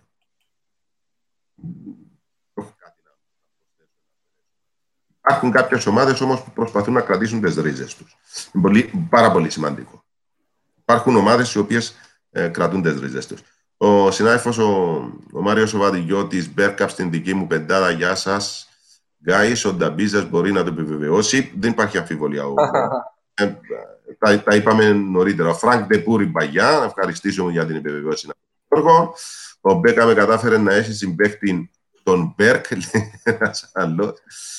Ο, ο Κωνσταντίνος τι λέει; Εν το Αμ- πλάι. Αμούτ Βαλένσια. Τι είναι το Αμούντ; Δεν ξέρω. Βάμος ας πούμε. Έλα. Είμαι σχεδόν 25, έφτασα Μπέκαμ και Ρονάλ. Ρονάλ, Ροναλτίνιο και Ροναλντίνιο. τρεις σπουδαίοι, αλλά δεν ήμουν ποτέ συναισθηματικά δεμένος μαζί τους. Πάρα πολύ. Γιάννο μου σαν εσένα. Ο Κακά νομίζω στη Μίλαν ήταν ο καλύτερος. Ο Χρήστος λέει στην Ισπανία λέγεται ότι λόγω Μέση κάποιοι αγάπησαν Πάρτο, κάποιοι αγάπησαν Ρεάλ, αλλά λόγω Ροναλτίνιο αγάπησαν το ποδόσφαιρο. Ο Αλκή, η Δερίνια. Α, για τα, συζητούσαμε για τα γκολ. Η Δερίνια η ομάδα έβαλε, στην οποία βάλε 8 γκολ ο Ράουφμαν, έχει δίκαιο. Ένα παίκτη που θυμούμε εγώ, λέει ο Γιώργος. Ε, δεν τον θυμούνται οι αποελίστες, είναι ο Μαρσέλο. Θυμούμαι τον Μαρσέλο, όχι ο Θυμούμαι. Μαρσέλο, θυμούμαι τον που την ΑΕΚ, όχι που το Αποέλ. Ε, ναι, στην ΑΕΚ ήταν... Την ΑΕΚ Εντάξει, και οκ. μετά στο Αποέλ, δίδυμο με τον Κότσις. Ναι. Να πω όμως τον φίλον τον Χρήστο, ε, γιατί υπάρχουν διάφοροι αστικοί μύθοι. Ε, ε, λόγω Μέσι αγάπησαν την Μπάρσα, λόγω, λόγω Ρονάλντο αγάπησαν τη Ρεάλ, ξέρω εγώ. Λόγω Ροναλντίνιο αγάπησαν το ποδόσφαιρο. Εγώ ξέρω ένα πράγμα, ότι όπου πάει ο Μέση, όπου πάει, γεμίζει όλα τα γήπεδα. Το ίδιο συμβαίνει σε αρκετά μεγάλο βαθμό και με τον Ρονάλτο η επιρροή δηλαδή που έχουν ασκήσει στην, στη γενιά, τη, δι- τη σημερινή γενιά, είναι ασύλληπτη. Αυτό το πράγμα δεν μπορώ να το ισχυριστώ για τον Ρονατίνιο. Δηλαδή, ο πανικός που δημιουργείται, το πού πάει να παίξει ο Μέση, είναι ασύλληπτος. Δηλαδή, είχαμε παρόμοιο πανικό όπου πήγαινε, ξέρω εγώ, ο Πελέ. Που δημιουργείται όλος αυτός ο μύθος γύρω από τον Πελέ. Στην Αφρική έπαιζε, γέμιζαν τα γήπεδα. Στην Αμερική επίσης.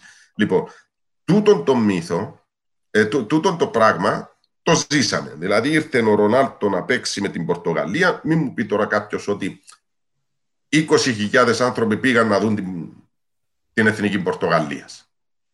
Για Ούτε τον, την, την Εθνική Κύπρου. ναι, για τον Ρονάλτο επί. Το επόμενο παιχνίδι, το επόμενο παιχνίδι είχε 2.000 άτομα. Γι' αυτό Δυστυχώς. σου λέω, δηλαδή αυτοί οι ποδοσφαιριστές που εγώ δεν είμαι εξ εκείνων που θα κρατήσω στη μνήμη μου τον Ρονάλτο ως ένα ε, από τους κορυφαίους παίκτες ή τουλάχιστον ένας παίκτης που με έκαμε να αγαπήσω το ποδόσφαιρο. Μου κάθε άλλο.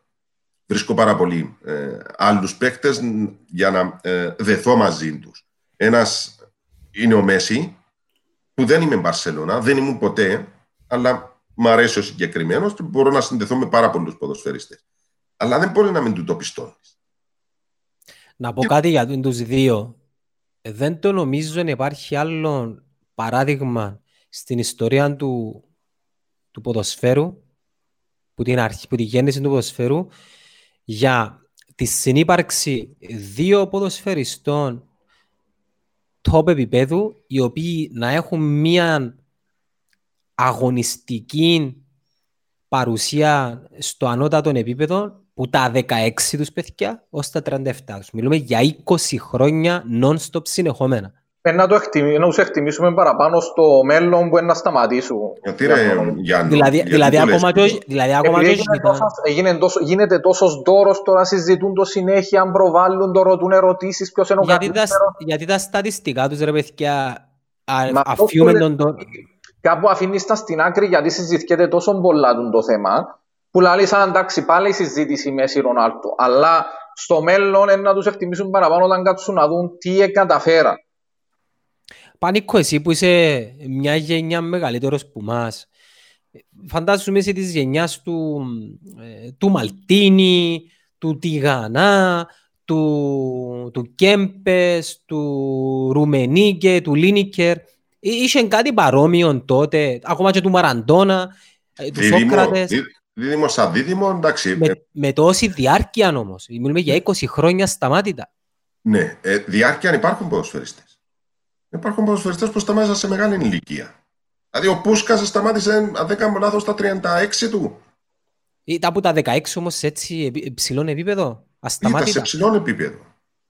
Υ- Υπάρχουν, ο, ο, ο Σερ Στανλέι Μάθιους έπαιζε μέχρι τα 50 του. Υπάρχουν ποδοσφαιριστές που έχουν παίξει σε μεγάλη ηλικία. Δεν είναι ότι δεν υπάρχουν. Απλώς τι, τι είναι, η μεγάλη διαφορά έχουν να, να κάνουν τα social media. Έχουν φέρει, σήμερα η, η μεγάλη διαφορά είναι ότι ενώ εγώ σου έλεγα στα 13 μου έπρεπε να κάτσω να διαβάσω μια εφημερίδα, ό,τι έβαζε η εφημερίδα μέσα, δηλαδή υπήρχαν χίλιες δυο ειδήσεις που το εξωτερικό δεν μπορέ- μπορούσε να βάλει δύο θέματα. Εν τω μεταξύ, είναι επειδή έρχονται πολλά μηνύματα ε, να μην μας φεύγουν πανίκο. Θέλεις να τα... ε, Ναι, για να τους σου δώσουμε εξηγήσω τη σημασία. διαφορά. Η, σ- η, σημερινή- Ναι, ναι. η, η ειδοποιώς διαφορά έχει να τα κάνει με, τη- με την πληροφορία.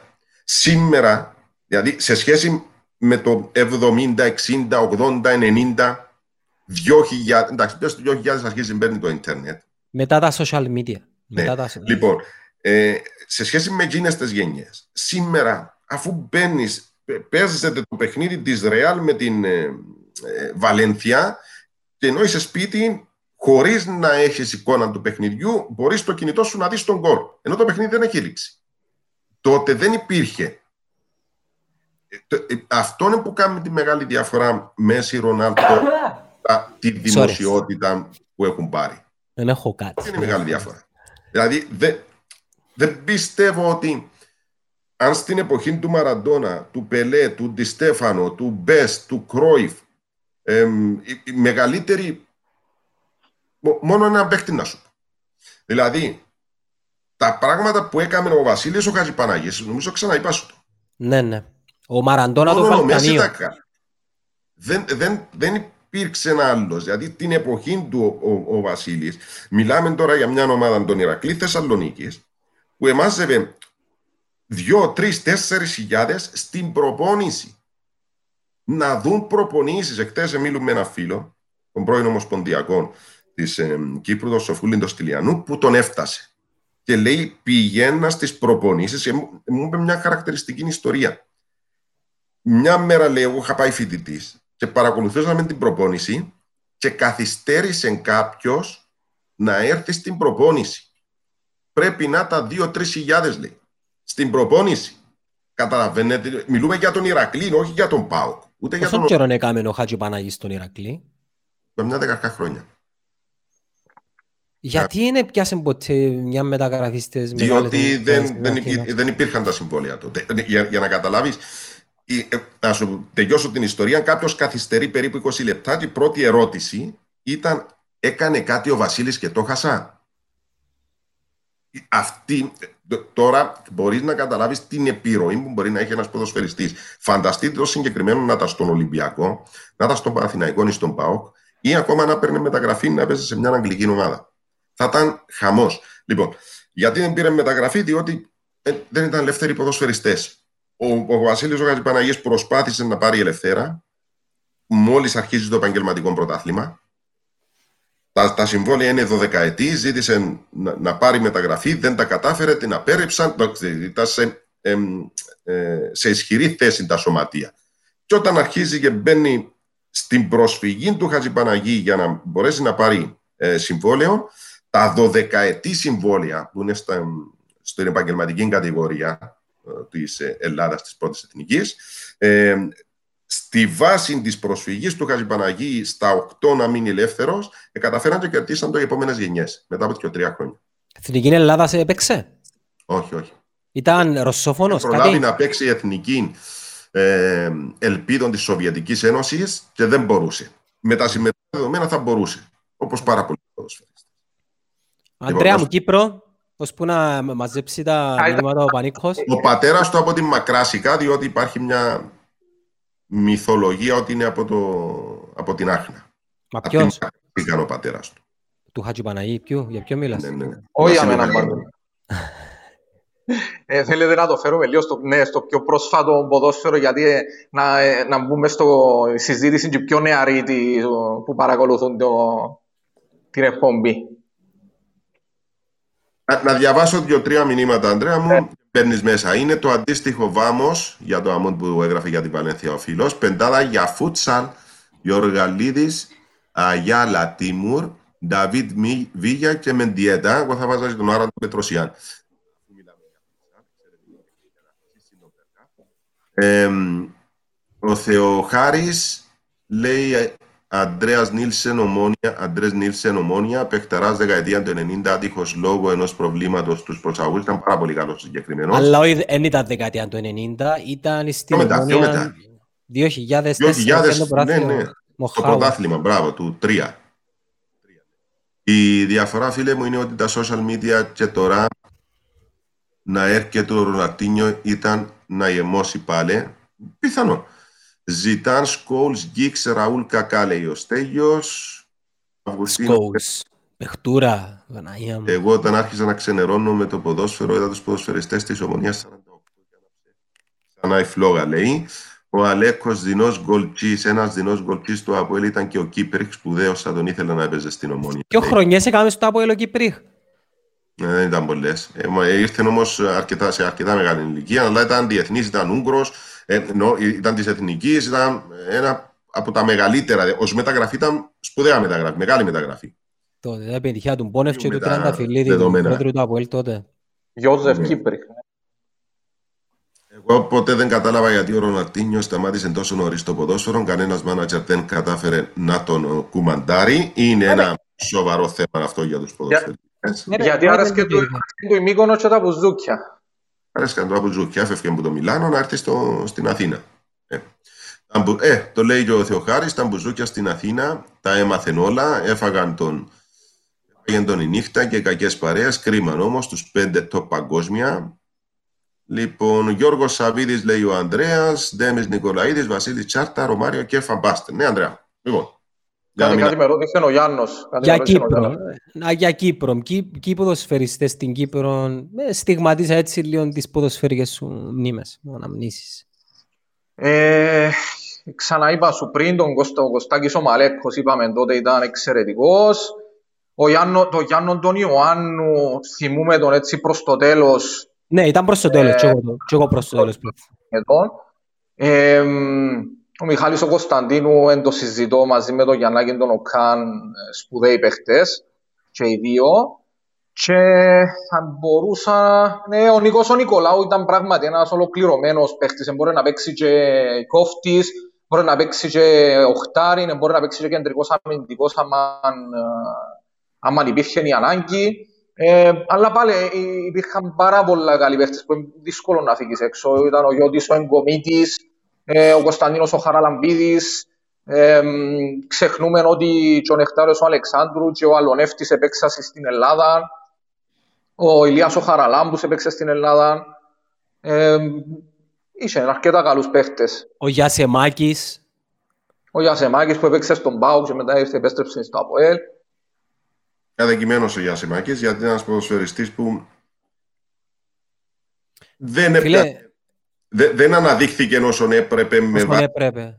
ναι, Θεωρώ τον με που βάση τους- τις ικανότητες του, τα επιτεύγματα του, τη μεταγραφή του, δηλαδή Θεωρώ τον που τους ε, ε, καλύτερους γκολτσίες που ευκάλεν ποτέ. από η τα Κύπρο. καλά center for που είσαι Ναι. ο Κύπρος, ναι. Ε, ε, είναι αδικημένος νομίζω και γενικώς στις, ε, στις συζητήσεις. Ε, είναι αρκετά. Δηλαδή σήμερα ο Γιασεμάκης δεν, δεν υπάρχει Γιασεμάκης. Δεν συζητώ για τον Μιχάλη τον Κωνσταντίνο και την καριέρα που έκανε. Είναι ένα κλικ πιο κάτω. Αλλά μιλάμε για έναν ποδοσφαιριστή που λίγοι μπορούν να υπερηφανευτούν ότι έχουν πετύχει ε, πράγματα σε σχέση, πα- παραπάνω τουλάχιστον σε σχέση με τον Γιασεμάκη. Βασικό στον ΠΑΟΚ δεν είναι εύκολο. ΑΠΟΕΛ, μεταγραφή στον ΠΑΟΚ, εθνική, ε, με καλά στατιστικά όσον αφορά τα γκολ του. Ε, εντάξει.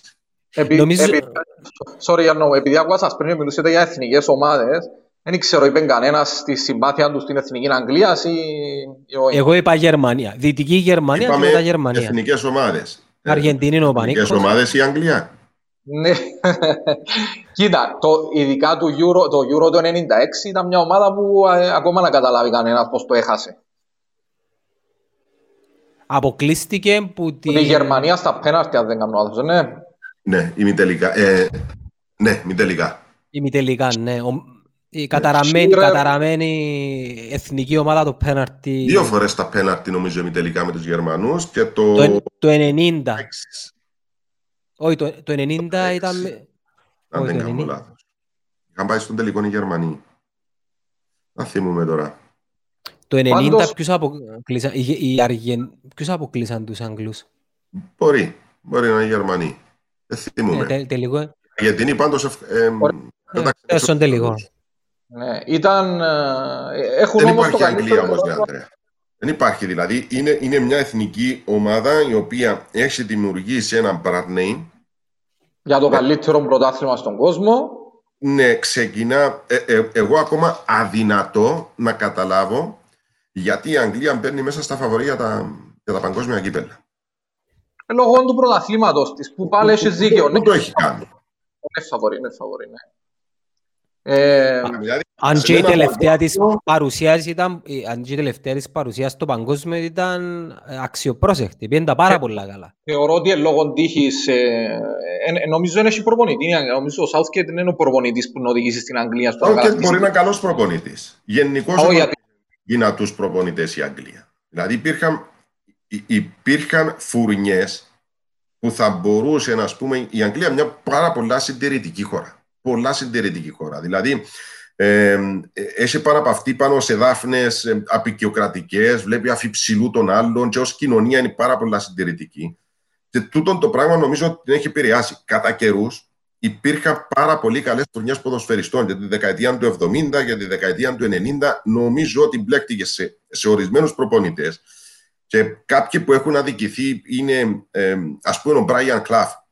Δεν έδωθηκε στον Μπράιαν Κλαφ η εθνική, γιατί ήταν ένας εκτός δηλαδή κοινωνικών πλαισίων. Έπρεπε να πάρει άλλος. Τούτον το πράγμα με... Ε, εντάξει, ο, ο Ράμσε ήταν... Κατάφερε να πάρει το... Ε, πώς το λες, την εθνική. Αλλά και ήταν και καλοί προπονητές. Εγώ δεν λέω ότι δεν ήταν καλοί προπονητές, αλλά είχαν μια φιλοσοφία στρατιωτική που απέκλειαν ουσιαστικά ποδοσφαιριστές αλανιάριδες μέσα στο γήπεδο και έχαναν πάρα πολλά στο παιχνίδι του. Δηλαδή ήταν πολλά συντηρητικοί. Σπουδαίοι παίχτε. Ε, προσπαθώ να σκεφτώ, ας πούμε. Λίγο τρελός ήταν ο Γκασκόιν. Γκασκόιν. Ε, είναι η ομάδα που, το 1996 ναι. που λαλείς ότι απορείς πως... Ο, ο Όσκουν υπήρχε ε, στην Chelsea, είσαι δύο-τρεις τέτοιους ε, που ήταν εκτός πλαισίων που δεν έμπαιναν στην εθνική. Για να καταλάβεις, όταν επέζε το θέμα αν, αν ο Μπέστεν μπορούσε να παίξει στην εθνική, έλεγαν ότι δεν θα μπορούσε λόγω του χαρακτήρα του. Για να καταλάβουμε τι, τι εννοούμε. Δεν εξετάζαν το τι είδους παίχτης είσαι, αλλά πόσο ε, πειθαρχημένος είσαι. Τούτο το πράγμα στήχιζε πάντα της Αγγλίας. Δηλαδή, αφαιρούσε, έθελε να έχει μια στρατιωτική πειθαρχία μέσα, ε, πρόσεχε πάρα πολλά την εικόνα της, ήταν πολλά συντηρητική και όσοι ποδοσφαιριστές ε, εξεφεύγαν στην Γκασκόη, που δεν ε, ε, ήταν η ταυτότητα που ήθελαν να, να βγάλουν προς τα έξω του Άγγλου του ποδοσφαιριστή, του, του πειθαρχημένου, του αυτόν το στυλ και τούν το πράγμα εστίχιζε τους. Και πρόσεξε να δεις, είναι ακριβώς ανάποδα η πορεία της Ολλανδίας. Ακριβώς ανάποδα. Δηλαδή οι Ολλανδοί που, που δεν πετύχαν κάτι το φοβερό και τρομερό, αλλά δημιουργήσαν ένα μύθο γύρω από το παγκόσμιο ποδόσφαιρο ασύλληπτο. Δηλαδή είναι ε, παίκτες οι οποίοι μαλώναν μεταξύ τους, ε, είχαν διάφορα σκάνδαλα. Ε, μάλιστα πριν το παγκόσμιο του 1974 στον ημιτελικό ε, ε, ε, έβγαλε, δεν με απατάει η μνήμη μου η Bild, ότι ε, είσαι κοπέλες ε, στο ξενοδοχείο. Ε, παίρναν τηλέφωνο οι γυναίκες των παιχτών την, προηγούμε, την ημέρα του αγώνα. Παίρναν τηλέφωνο οι γυναίκες των παιχτών της Εθνικής Ολλανδία να μάθουν, διαψεύδαν τα όλα. Στο τέλος πήγαν με, με τον τρόπο που πήγαν, προηγηθήκαν τέλος πάντων, τους πήρε λίγο η έπαρση. Αλλά αυτό το, το, ο τρόπος, ο αλανιάρικος, ο, ο, ο εκτός πλαισίου, ρε παιδί μου, ήταν τούτο που έδωσε τόση χαρά σε τόσον κόσμο. Η, η, ενώ οι Άγγλοι έμειναν πειθαρχημένοι, αυτά, όποιος ε, μπορούσε να κάνει κάτι διαφορετικό, αποκλειόταν από την εθνική. Έπρεπε να πάνε στρατιώτες. Τούτο το πράγμα στήγιζε της Αγγλίας. Αυτή τη στιγμή, ποια είναι η καλύτερη εθνική Βανίκου, κατά τη γνώμη σου, Η κάτοχος. Τι, τι εννοείς κατά τη γνώμη μου, ε, ε, Συγγνώμη, τι εννοείς καλύτερη εθνική; Ποια είναι, ποια είναι η εθνική που είναι η πιο δυνατή, ας πούμε, ένα, ένα υπερτερεί, ας πούμε, πέσε κανέναν πρωτάθλημα, όχι νοκάουτ. Ποια ήταν να υπερτερεί. Η κάτοχος, ρε. Εγώ δεν το πιστεύω. Ναι, η Γερμανία, η Βραζιλία είναι οι δύο που, που θα πάλευαν. Η Γερμανία και η Βραζιλία. Βέλγιο. Μιλάμε τώρα για τις εθνικές τις σημερινές. Ναι, ναι, ναι, για τις σημερινές. Α, με βάση τα σημερινά δεδομένα, OK, okay, νόμιζα διαχρονικά. Ένα να μετρηθήκασαι το σπουδαίο το Βέλγιο, ένα να μετρηθήκε πριν δύο χρόνια με τους Γαλλούς. Ε, ήταν μεγάλη διαφορά. Σε μόνους αγώνες, σε, σε νοκάουτ αγώνα. Ε, εντάξει, δεν είναι παραληπτικό. Εντάξει, η Γαλλία τα τελευταία χρόνια αρχίζει να βγάζει έναν παίχτη, διότι η, η Γαλλία κάμε ακριβώς ε, απεγκλωβίστηκε από όσα σας έλεγα λίγο νωρίτερα που, που είναι εγκλωβισμένη η, η, η Αγγλία. Δηλαδή έβαλε την πολυ, ε, πολυ, πολιτισμικότητα μέσα. Δηλαδή ξαφνικά ενώ η Γαλλία υπάρχει μια έτσι. Πρέπει να είσαι Γάλλος ρε παιδί μου να παίξεις. Ε, υπάρχει ένα σοβαρό θέμα με τους μετανάστες Υπάρχει στην Γαλλία το θέμα με τους μετανάστες. Υπήρχε τουλάχιστον για αρκετά χρόνια, δεν ξέρω σήμερα, αλλά να φέρουμε σε κάποιες άλλες ε, περιόδους. Και στο τέλος τι έγινε; Η, ε, κατάφερε ο Ζητάν το 1998 ένας Αλγερινός να βγάλει στο, ε, στο, στο κέντρο του Παρισιού περισσότερον κόσμο από ό,τι είχαν βγει όταν ελευθερώθηκαν από τους Γερμανούς στο Δεύτερο Παγκόσμιο Πολέμο. Δηλαδή, με, με παίκτες όπως ο Ντεσαγί, ο Τζορκαέφ. Τζορκαέφ, δηλαδή η, η μισή, ε, μπορεί παραπάνω από τους μισούς, να ήταν μετανάστες, να ήταν παιδιά δηλαδή δεύτερης και τρίτης γενιάς ή πρώτης γενιάς μεταναστών. Και ξαφνικά η Γαλλία που, που τούτην την, το, τον εμπλουτισμό δημιουργήθηκε η εθνική. Και σήμερα η, η, η φετινή Γαλλία που το πήρε. Πανίκο, να σε ρωτήσω κάτι μιας τσίπες για Γαλλία. Καντονάς Γινολά συνυπήρξαν ποτέ στην εθνική; Ε, αν θυμούμε καλά... Ο Καντονά, να σου πω, νομίζω ο Καντονά λόγω της περίεργης της της, της τάσης του δεν είσαι δεν πολλά παρεδώσε με την εθνική, διότι ξέρεις, ε, ήταν έντονη προσωπικότητα. Έλεγε, νομίζω έπαιξαν μαζί. Αλλά ήταν πάρα πολύ έντονη προσωπικότητα. Και τον, Μα, το σύστημα. Το Ζινολά. Το Ζινολά ήταν. Ναι, το Ζινολά. Ο, ο Καντονά είναι έντονα πολιτικοποιημένος. Και το σύστημα, ε, ε, ε, πολλά συντηρητικό το σύστημα της UEFA και της FIFA. Έχουν να πούν και για μια κόντρα μαζί με τον Χορκανόν του, τον, ε, τον Γάλλο. Τον Πλατινί. Για ναι. ναι. Μπορεί. Γιατί σου λέω ότι ο, ο, ο Καντονά είναι έντονα πολιτικοποιημένος. Ε, και το σύστημα, όπως το ίδιο και ο Μαραντόνα. Δηλαδή, τούτοι οι ποδοσφαιριστές οι οποίοι μπορεί, δε, δεν τους επιτρέπει το σύστημα να ξεφύγεις από τι τέσσερι γραμμές. Αν ξεφύγεις, ε, ε, σε χτυπάει και δύσκολα επιβιώνουν κάποιοι ποδοσφαιριστές που δεν ακολουθούν τις επιταγές. Εκείνος που εμπά στη γραμμή είναι ο Ρονάλτο, που δηλαδή χειρίζεται το άψογα. Ε, κρατά... Ο Ρονάλτο είναι του συστήματος. Τα, τα, είναι του συστήματος, αλλά έχει πολλές φορές που είπε τα. Ε, στη... δύσκολα, ενώ τους σημερινούς παίκτες, ο μόνος παίκτης, ας πούμε, που εμ, εκκινήθηκε, δηλαδή προσπαθώ να σκεφτώ κάποιος που μπορεί να κινηθούν, μπορεί να είναι κάποιοι άγνωστοι να μην τους θυμούμε τώρα. Α πούμε, ο τελευταίος που μπορεί να θυμ, που, που θυμούμε έτσι έντονα είναι ο Γουαρδιόλα. Ε, που έχουν μιλήσει έτσι περισσότερο έντονα ε, πέραν των πλαισίων. Τους σημερινούς, ας πούμε, ο, ο Κλοπ. Αν προσέξεις, δηλαδή είναι έντονες προσωπικότητες. Ακόμα και τώρα στην περίοδο του κορονοϊού. Ξεφεύγουν λίγο από το ποδοσφαιρικό.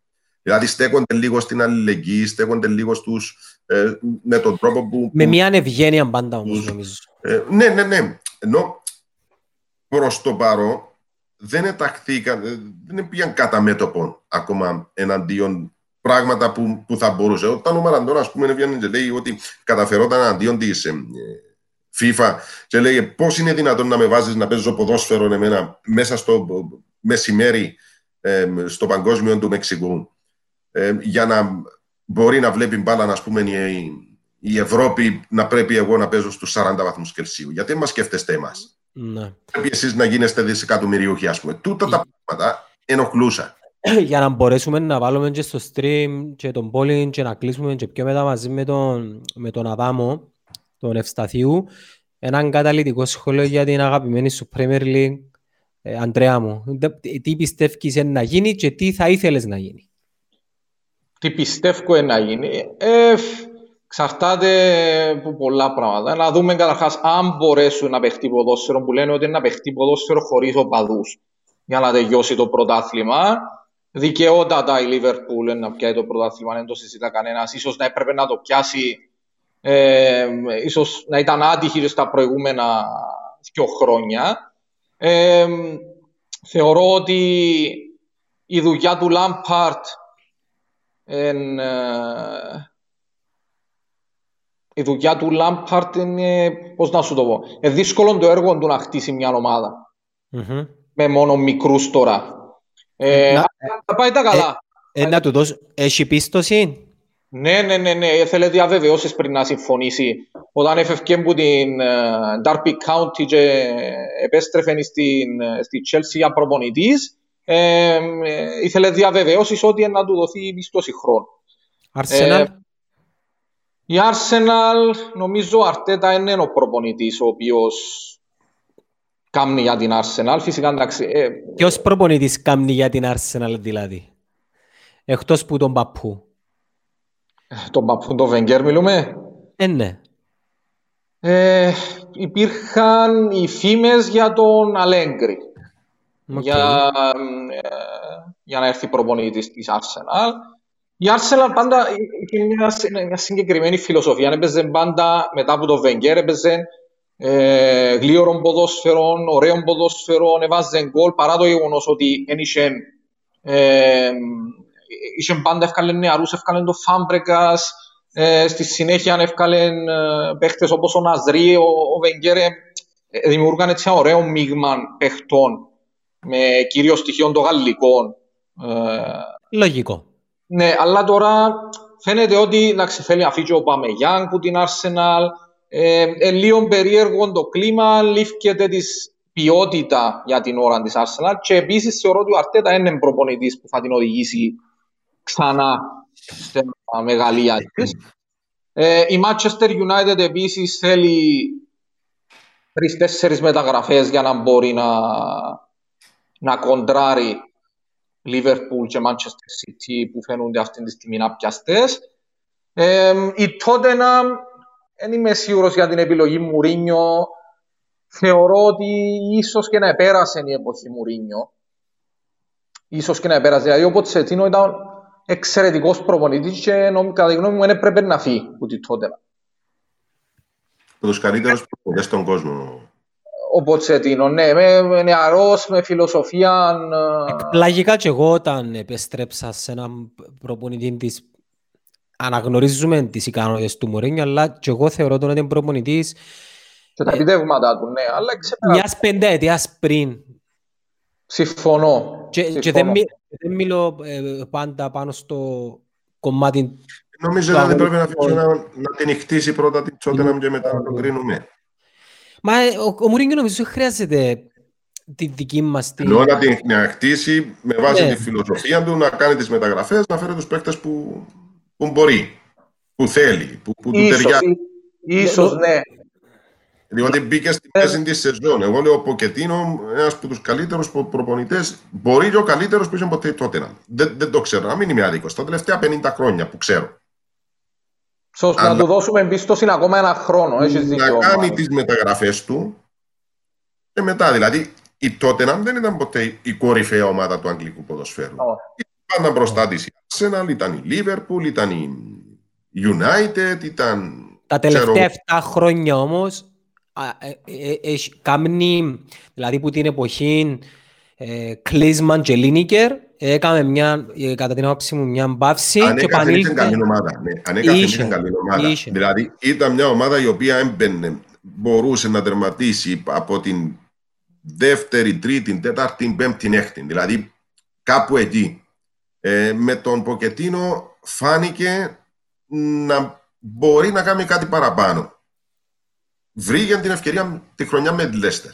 Δεν το πέτυχε. Δύσκολο μετά τα βάλεις με τη City. Ε, Πήγαινε και τελικό πέρσι Από- Champions League. Ναι, Momentis ναι, ναι. στο- Ήταν δύσκολο να βάλεις με τους Άραβες, ήταν δύσκολο να βάλεις με τη ε, United, ξέρω εγώ, του Ferguson αργότερα, ήταν δύσκολο με μια Chelsea, ενώ έχασε την ευκαιρία της. Αλλά θα πρέπει να κρυθεί ως μια ομάδα του Champions League, δηλαδή της πρώτης τετράδας. Σήμερα, κάτω, εν κάτω. Αν Πάρα πολύ. τερματίσει. Ναι, ναι, ναι. Ναι, ναι, Ε, Εγώ έχω απογοητευτεί από την Tottenham του Μουρίνιο. Αλλά περιμένω να δω τι μεταγραφές θα κάνει. Και απλά να κάνουμε για νο, μια αναφορά, δεν δεν μπορούμε να μην πούμε γιατί ο Μπρένταν Ρότζερς και τη δουλειά που κάνει στη Λέστερ.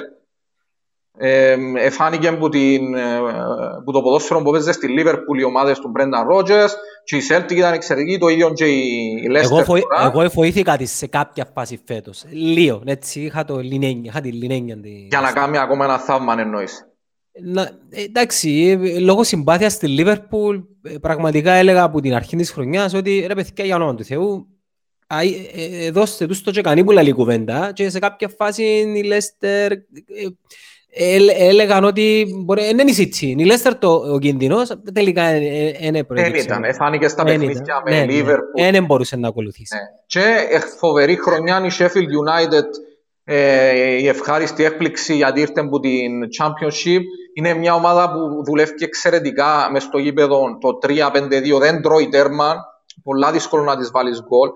Ε, και οι Wolves του, του Νούνο Εσπίριτο Σάντο που έχει έναν εξαιρετικό επιθετικό μπροστά τον το Χιμένεθ και τον, γενικά ε, ε, έκαμε πολλά ο, καλή δεμένη ομάδα βασισμένη σε αρκετούς Πορτογάλους ο Νούνο Εσπίριτο Σάντο αλλά φαίνονται παραπάνω οι Τραωρέ, ο Χιμένεθ, ε, ο Τζότα. Μιας και είπες και Wolves, εκκρεμεί ο παραληπτικός με τον Ολυμπιακό ή έπαιξασε. Όχι, εκκρεμεί. Εκκρεμεί. Το πρώτο παιχνίδι περιμένουμε τον επαναληπτικό. Ναι. Έναν ένα νομίζω ε, Έναν ένα στο άδειο Καραϊσκάκι. με κόκκινη κάρτα ο Ολυμπιακός. Καλά τα Ε, έπιε ο Ολυμπιακός, ναι. Καλά τα έπιε.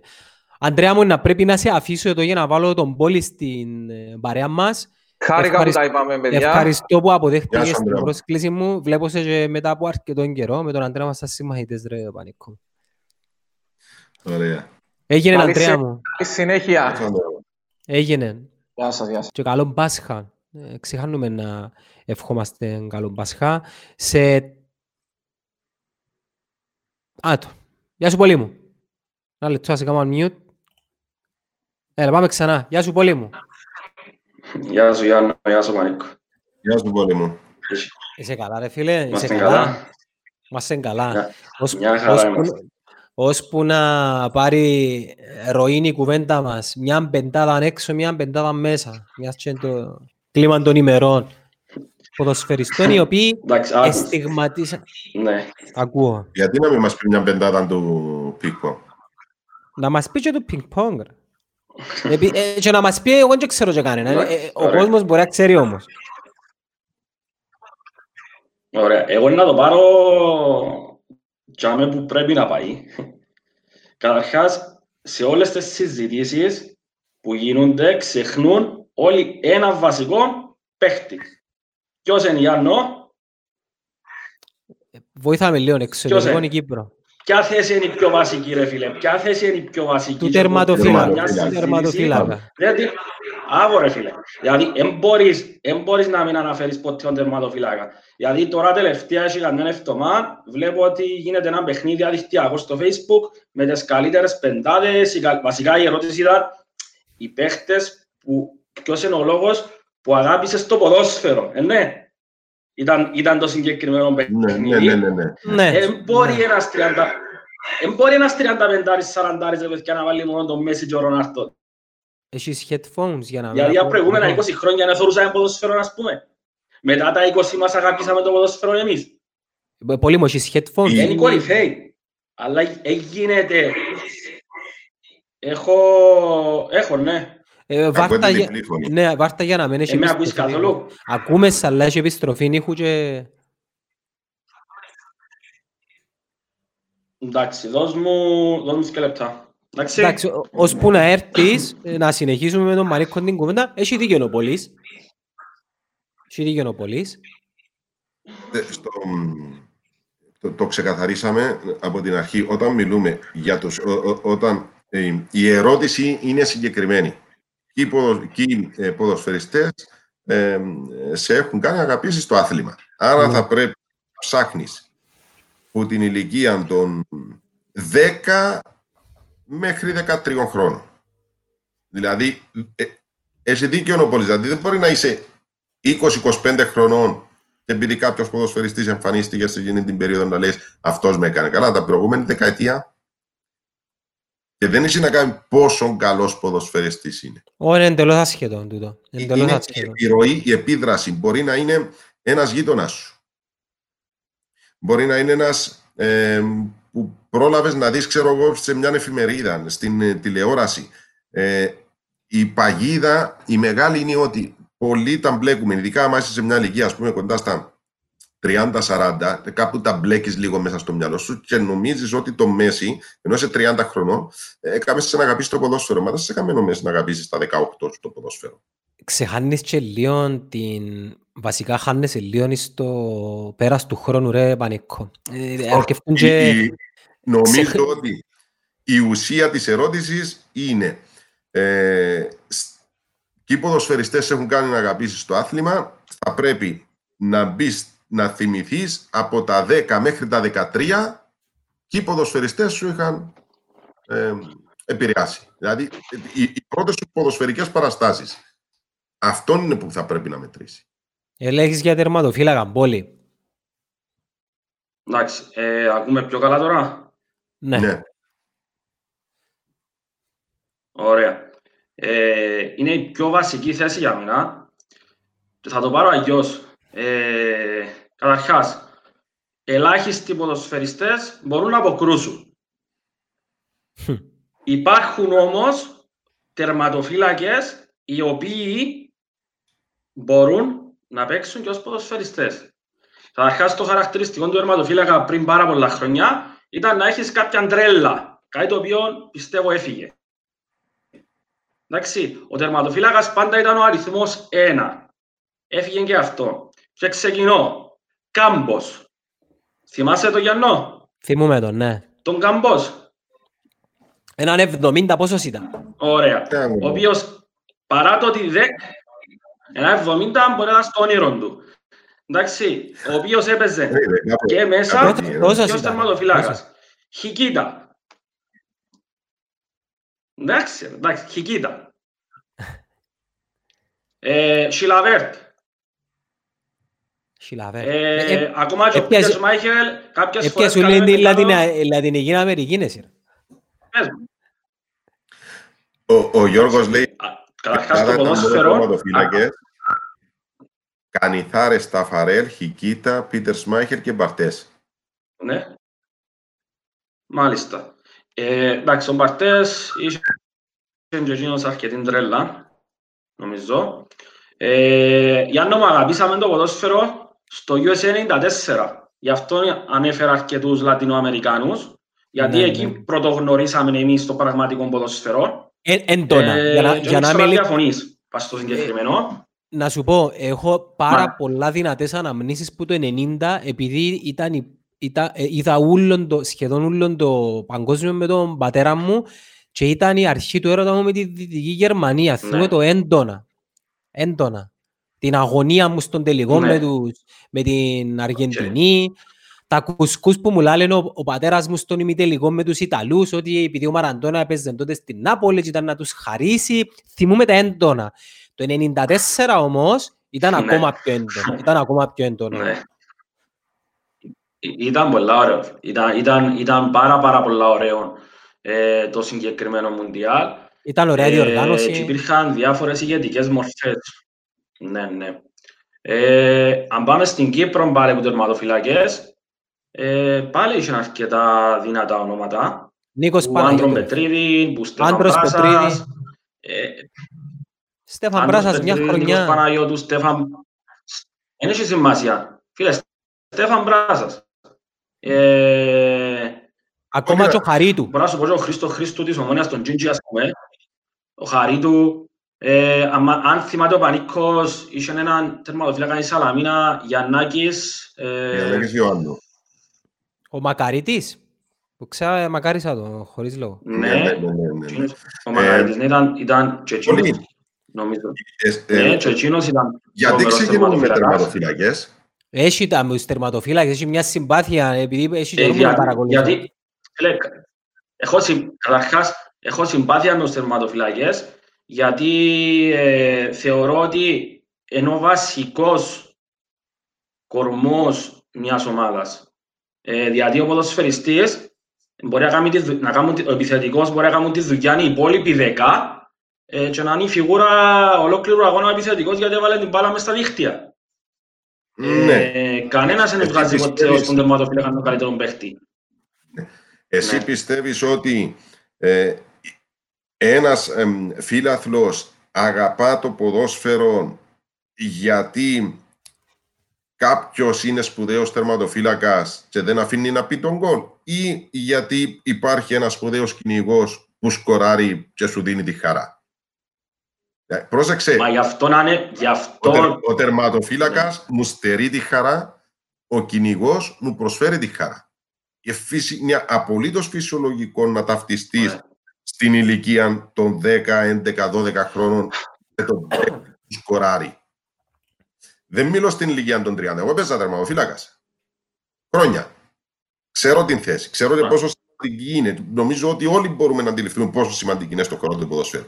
Αλλά δυστυχώς ή ευτυχώς, όταν ασχολείσαι με έναν άθλημα, δηλαδή, εμένα ας πούμε που μου αρέσει το μπάσκετ, δεν είναι φυσιολογικό να ταυτιστώ με τον Γκάλι ο οποίος σκοράρει παρά με τον καλύτερο αμυντικό της εποχής. Ε, ναι, έχεις δίκιο. Έχεις δίκιο. Ναι. Είναι στο προσκήνιο. Η παρουσία τους και μόνο η χαρά του αθλητικού στο προσκήνιο. Τι είναι το ποδοσφαίρο, η, η χαρά του γκολ. Άρα είναι φυσιολογικό να ταυτιστείς με κάποιον που σκοράρει.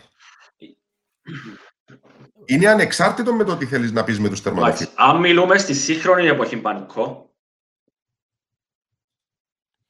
ένα, ένα ε, γι' αυτό αναφέρθηκα σε εκείνους τους ποδοσφαιριστές. Πολύ μου, ε, αν έχεις, ανοιχτό, αν έχεις ανοιχτούς browser εκτός το, την πλατφόρμα που είμαστε, σβήστα. Για να μέσα σου τρώει bandwidth. Ε, συνεχίζω για να, για να μην κάνουμε παύση. Στην Κύπρο δύο είναι τα έντονα, ακούω, ναι, δύο είναι τα έντονα ονόματα τερματοφυλάκων που μου σημαδίψαν τις αναμνήσεις μου. Ο Άντρος ο Πετρίδης και ο Νίκος ο Παναγιώτου. Η ομόνια ανέκαθεν είχε πρόβλημα στη θέση ναι. του τερματοφύλακα. Δηλαδή έφτασα στα τέλη του τον Αντρέα τον Χαρίτου έτσι που και εκεί έγινε μια παρέλαση τερματοφυλάκων. Ε, ο Χριστοφή, ο Χρήστου, ε, μετά... Ε, ο Γιαλούρης, ο Τάσος Γιαλούρης. Ο Γαλλίδης είναι ο μόνος που έκαμε έτσι μερικά χρόνια παραπάνω. Δηλαδή, Θωρείς, εξέχασα τον ίδιο. Ναι. Ε, και απέτυχε αρκετά. Αδικήθηκε που, την... ε, που τα πέτρινα χρόνια ο μόνιας ο Αντώνης. Εντάξει, να ξέρω κατά. Αλλά... Προς Κλόπερα λέει ο Βαγγέλης, Άντρος Πετρίδης λέει ο Γιώργος. Ναι. Ο, Κρό, ο Κρόπελαρ κρέφιλε ήταν αμνήσεις που πήγαμε δεκαετία του 90. Α, μάνα.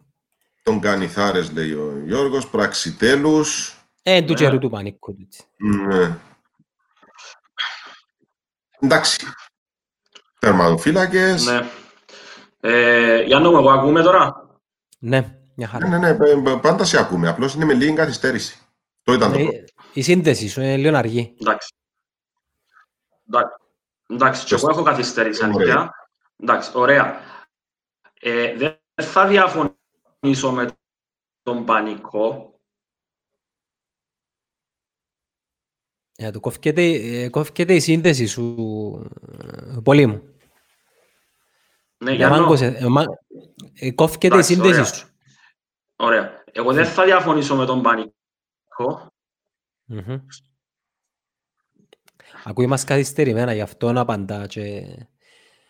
Τερματοφύλακες οι... Δοκιμάσω να πω που κάπου αλλού. Ο Κωνσταντίνου της ΑΕΛ ποιος εμπονεί ρε Πανικό. Κάς ο Κωνσταντίνου, δεκαετία του 80, στην, στην σπουδαία ΑΕΛ του 80 με τους τρεις τελικούς κυπέλου, με πολύ καλή ομάδα. Ήταν εξαιρετική εκείνη η περίοδος της ΑΕΛ, έπαιζε πάνω σε μια δύσκολη περίοδο. Έπαιζε μέσα στη δεκαετία της Ομόνιας, ρε φίλε. Ναι, ναι. Ε, ξέρεις, καμιά φορά υπάρχουν ομάδες οι οποίες είναι πάρα πολύ άτυχες. Δηλαδή μπορεί να έχεις εξαιρετική ομάδα και να πέσει πάνω σε μια άλλη η οποία είναι καλύτερη σου. Την οποία να την αθε... Είναι όπως το παγκόσμιο ρεκόρ. Να κάνουμε στα 100 μέτρα εγώ παγκόσμιο ρεκόρ, αλλά εσύ να τερματίσεις πρώτος. Να κάνεις και εσύ. Δηλαδή να κάνω δύο παγκόσμιο ρεκόρ και ατυχία μου να τρέξω στην ίδια κόρσα μαζί σου. Ναι. Το παράδειγμα τούτο, ας πούμε, μπορείς να το βρεις στη Φέγενορτ. Δηλαδή η Φέγενορτ είσαι μία από τις καλύτερες ομάδες της Ευρώπης και έπαιζε πάνω στον Άγιαξ του Κρόιφ. Η Φέγενορτ είναι, είναι πρωταθλήτρια Ευρώπης το 69. Είναι η πρώτη ομάδα στην Ολλανδία που παίρνει το, το κύπελο πρωταθλητριό και πέφτει πάνω στον Άγιαξ του Κρόιφ που το παίρνει το 70, 71, 72, 71, 72, 73. Υπάρχουν πολλές ομάδες οι οποίες επέσαν ήταν άτυχες επειδή πέσαν και ήταν υπό τη σκιά μιας άλλης ομάδας η οποία διέπρεψε, να πω. Ναι, που ήταν σούπερ. Ναι. Ε, το πράγμα έπαθε μια ΕΛ. Δηλαδή, είναι η μεγάλη σου ατυχία. Ενώ υπήρχαν περί, περίοδοι ας πούμε, που ήταν κάτω το πρωτάθλημα και έτυχε εσύ, ας πούμε η Λέστερ πήρε το πρωτάθλημα γιατί συγκυριακά δεν υπήρχε United, δεν υπήρχε City, ήταν κάτω η Arsenal, η Liverpool επάλευε και στο τέλος τι, κατέληξε να παλεύει με τη Tottenham η οποία χάσει τη δεύτερη θέση. Τερμάζει δεύτερη Arsenal την χρονιά. Και ξέρεις η αδικία είναι ότι οι μόνοι, ναι, οι μόνοι που τους θυμούνται είναι οι οπαδοί της ομάδας που την έζησαν τότε και κανένας άλλος και οι, οι άνθρωποι που ασχολούνται με ποδόσφαιρο. Εντάξει, μένει σε βέβαιος. Υπάρχουν κάποιες φορές που η ιστορία ε, δικαιώνει κάποιες ομάδες. Ε, μπορεί να μην πάρεις τον τίτλο, αλλά τις δικαιώνει ως ας πούμε ο, ο, ο Ηρακλής του Χατζηπαναγή. Πιάσε με ένα, με ένα κύπελο επήρε. Αλλά η ιστορία μπορεί να δικαιώσει. Η, η Ολλανδία του Κρόιφ δεν πήρε παγκόσμιο. Αλλά ξέρεις περισσότερο την Ολλανδία του Κρόιφ παρά τη Γερμανία του Μπέκεν Ναι, ναι, ναι, ναι. ναι.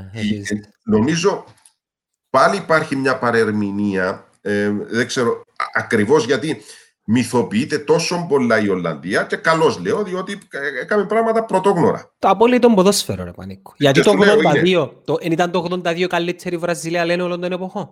Μάλιστα. Δεν το έπιασε. Δεν το έπιασε. Ε, το ίδιο πράγμα έγινε με την Ουγγαρία. Η Ουγγαρία είναι. Πάει πιο πίσω τώρα, ναι. Ναι, το 54. Η Ουγγαρία είναι η δεύτερη ομάδα στον κόσμο.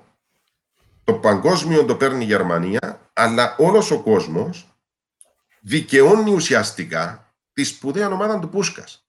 Είναι μια εξαιρετική εθνική το 1954. Συντρίβει, διαλύει δηλαδή σε φιλικά παιχνίδια νωρίτερα την Αγγλία στο Wembley. Το, το μεγαλύτερο σοκ των Άγγλων είναι με τους Ούγγρους.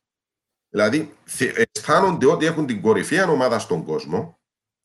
Καμιά ομάδα δεν μπορεί να τους ακουμπήσει. Ε, κοιτάζουν όλους τους υπόλοιπους αφιψηλού και σε κάποια στιγμή κανονίζει το παιχνίδι με τους Ούγγρους. Και πάνε να παίξουν στο Wembley.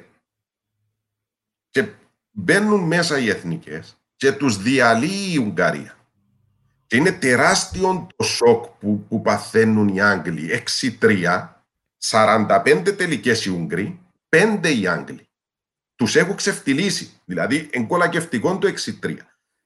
Και κάποιοι ακόμη επιμένουν, γι' αυτό να συζητούν λίγο νωρίτερα με τον Ανδρέα, την νοοτροπία των Άγγλων και πρέπει να την αποβάλουν να θέλουν να πετύχουν κάτι.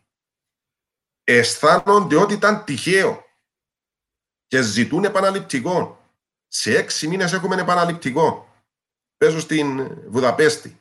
Ξέρεις πόσα ήταν; Επίενε 7. 7-1. Ε, είναι, είναι ασύλληπτο δηλαδή.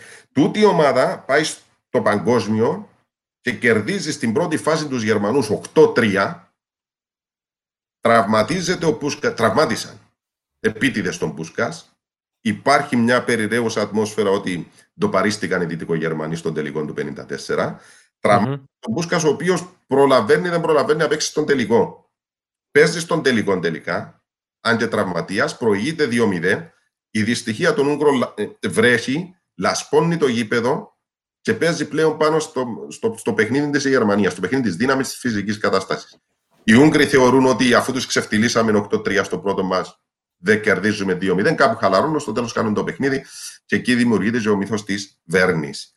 Γι' αυτό λέω ότι η ιστορία καμιά φορά δικαιώνει τον Ιτσιμένο. Ε, ε, είναι πάντα ο νικητής. Ναι, ε, εγώ έχω κάτι άλλο να σε ρωτήσω. Τη δεκαετία... Να, να, να πω κάτι. Η, Γερμα... ναι. η, η, ατυχία, η Γερμανία με την Ολλανδία, όταν επέξα στον τελικό του ε, 74, δεν ήταν καγιώμα. Η Γερμανία έχει πάρει το... είναι πρωταθλήτρια Ευρώπης το 72. Δηλαδή ε, ε, ήταν κάπου αδικήθηκε στην κριτική. Η Ολλανδία δεν είχε προκριθεί στο το, το, 72. Η, Ολλανδία, η Γερμανία είναι πρωταθλήτρια Ευρώπης.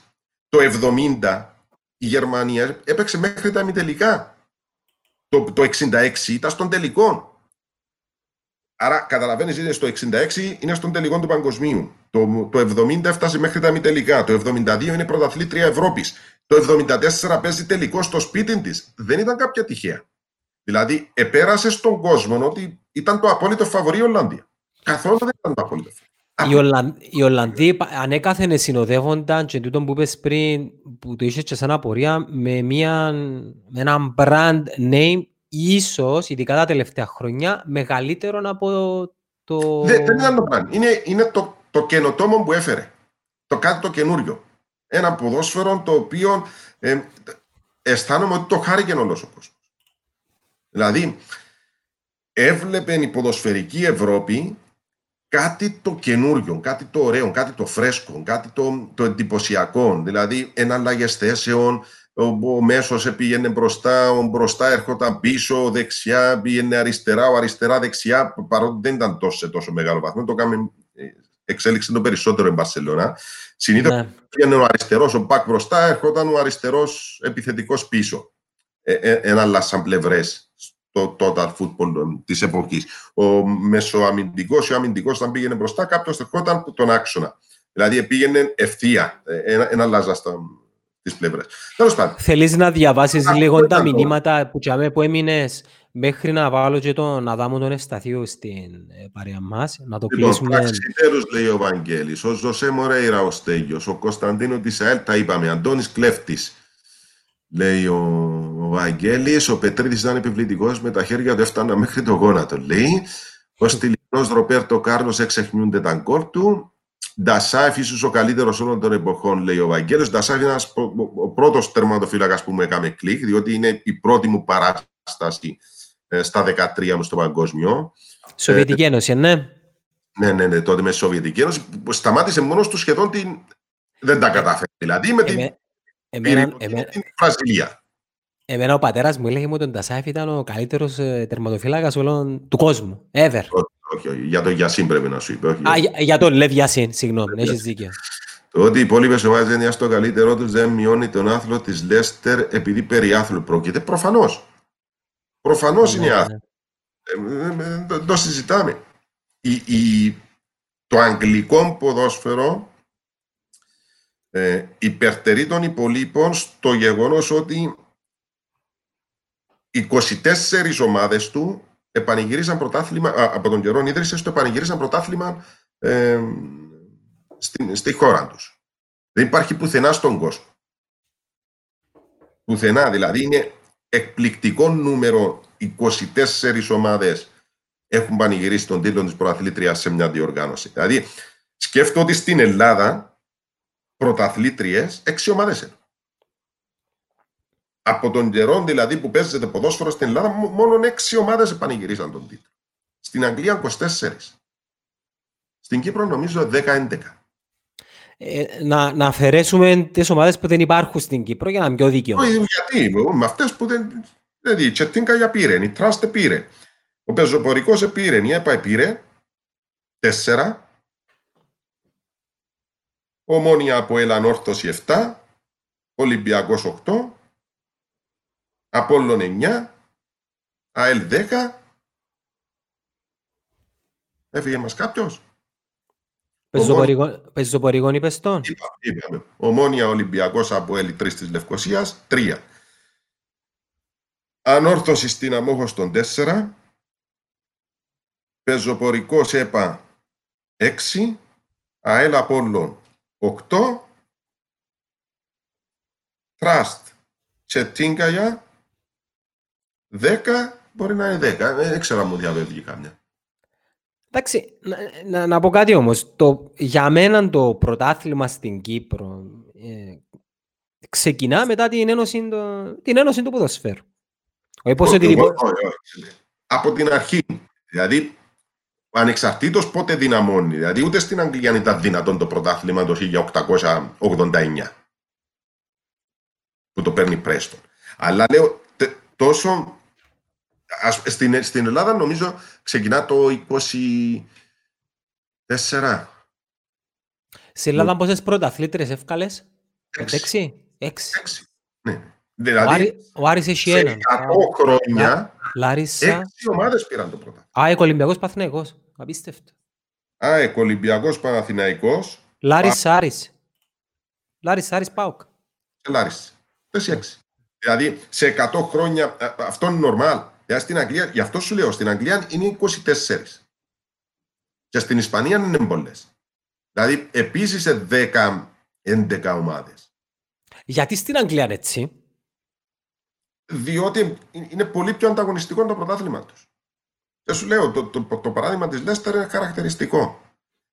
Όμως, τώρα διαφοροποιείται ε, σε σχέση με τα προηγούμενα χρόνια. Η, αυτή τη στιγμή υπάρχει μια συσσόρευση πλούτου.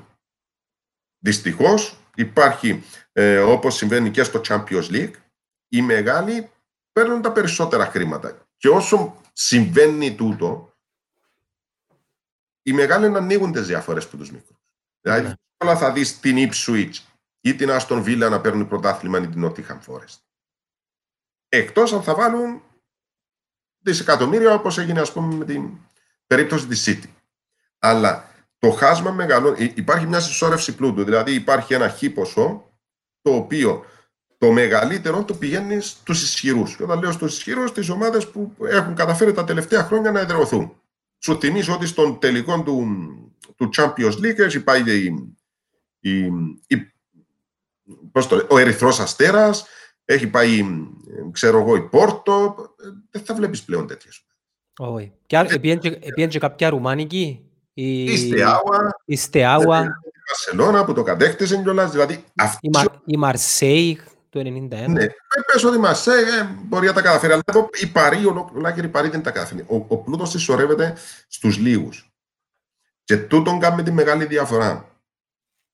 Δηλαδή, αν δεν βρεθεί ένας τρόπος, ίσως με αφορμή να θέλει στην σημερινή κατάσταση που ζούμε με την πανδημία, ε, να αλλάξει ο τρόπος σκέψης και να δώσεις βάση στο άθλημα και όχι στο χρήμα.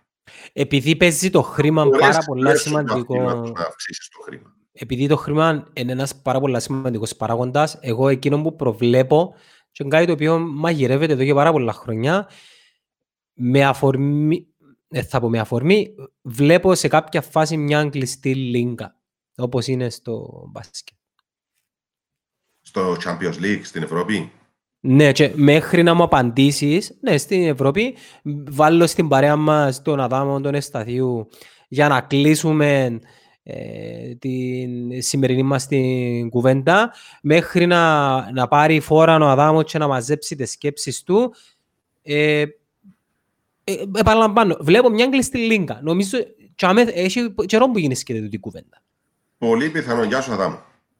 Γεια σου Πανίκο. Πολύ πιθανό να συμβεί. Δόξα τω ε, μάλλον, όχι πολύ πιθανό. Δεν το αποκλείω. Αλλά ο στόχος ποιος είναι; Για να, ο, ο, ο, όταν μπεις στη λογική της κλειστής λίγκας, δηλαδή ε, ε, έχω αποφασίσει ότι αποκλείω όλες τις ομάδες και κρατάω τέσσερις από την Αγγλία, τέσσερις από την Γερμανία, τέσσερις από την Ισπανία, τέσσερις από την Ιταλία. Ο στόχος ποιος είναι; Το χρήμα. Ναι, και νοιάζει τους. Και... Το, το, ωραία. άρα, αν, αν, το συμφωνήσουμε ότι ο στόχος είναι το χρήμα. Εγώ είμαι ο παδός της Λίβερπουλ. Η ομάδα μου μπαίνει ή της Juventus, ξέρω εγώ. Είναι σε αυτήν την κλειστή λίγκα. Το γουστάρεις; Εγώ, εμένα, εμένα, εμένα, προσωπικά, ε, άφησος να κάνω τη δική τους στη λίγκα. Εντάξει, και το ποδόσφαιρο επειδή είναι τόσο διαδεδομένο άθλημα, θεωρώ ότι θα συνεπάρξουν παράλληλα άλλες διοργανώσεις μέσα από τις οποίες να αναπτυχθεί ο ρομαντισμός του ποδοσφαίρου. Δηλαδή, φεύγουν τζίνα όλα τα μεγαθύρια, το χωριό. Ο, ο ρομαντισμός, ξέρεις κάτι, ο, ο ρομαντισμός που λέμε κάπου πολλές φορές παρεξηγείται. Ο ρομαντισμός δεν είναι να παίζουμε ερασιτεχνικά. Όχι, όχι, όχι, για όνομα του Θεού. Όπως είναι σήμερα τα πράγματα. Δηλαδή, εμένα θα, θα με ξενερώσει το συγκεκριμένο. Τα λεφτά θα είναι τόσο, ε, τόσο ο, ο καταλητικός ε, πλέον ή το variable, να το πω στα αγγλικά, επειδή ε, μου έρχεται η λέξη στα, στα ελληνικά, των άλλων διοργανώσεων που θα υπάρχουν τότε, είτε θα λέγεται... Αφού η χαρά του ποδοσφαίρου είναι να δεις μια έκπληξη, ρε παιδί. Μια καινούργια ομάδα να μπει μέσα, να τη χαρείς, να μάθεις κάτι καινούριο. Αν είναι να παίζουν μόνο οι ίδιοι.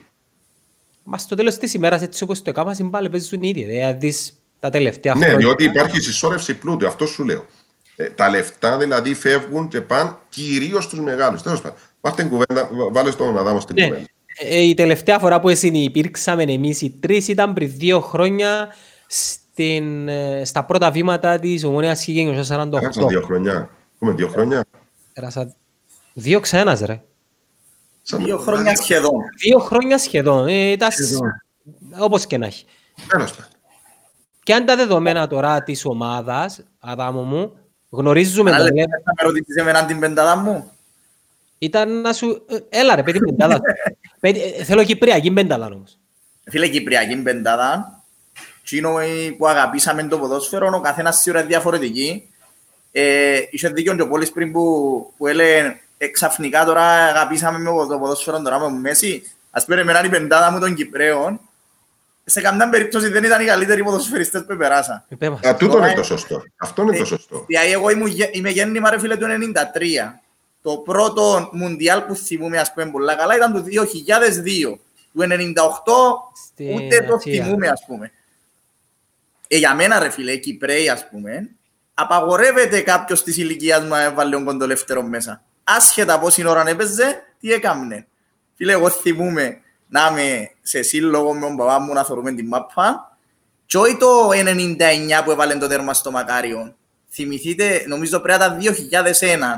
Έβαλε τέρμα το Αποέλ πάλι στο 90. Είναι στο για Γασιπί. στο Γασιπί, ναι. Το 3-2. Φίλε, Γιατί τούν το πράγμα, αφού τούν το πράγμα έχω ρε φίλε. Τώρα έχει σημασία ποιος ήταν ο κοντολεύτερος ή τι έκαμνε ας πούμε.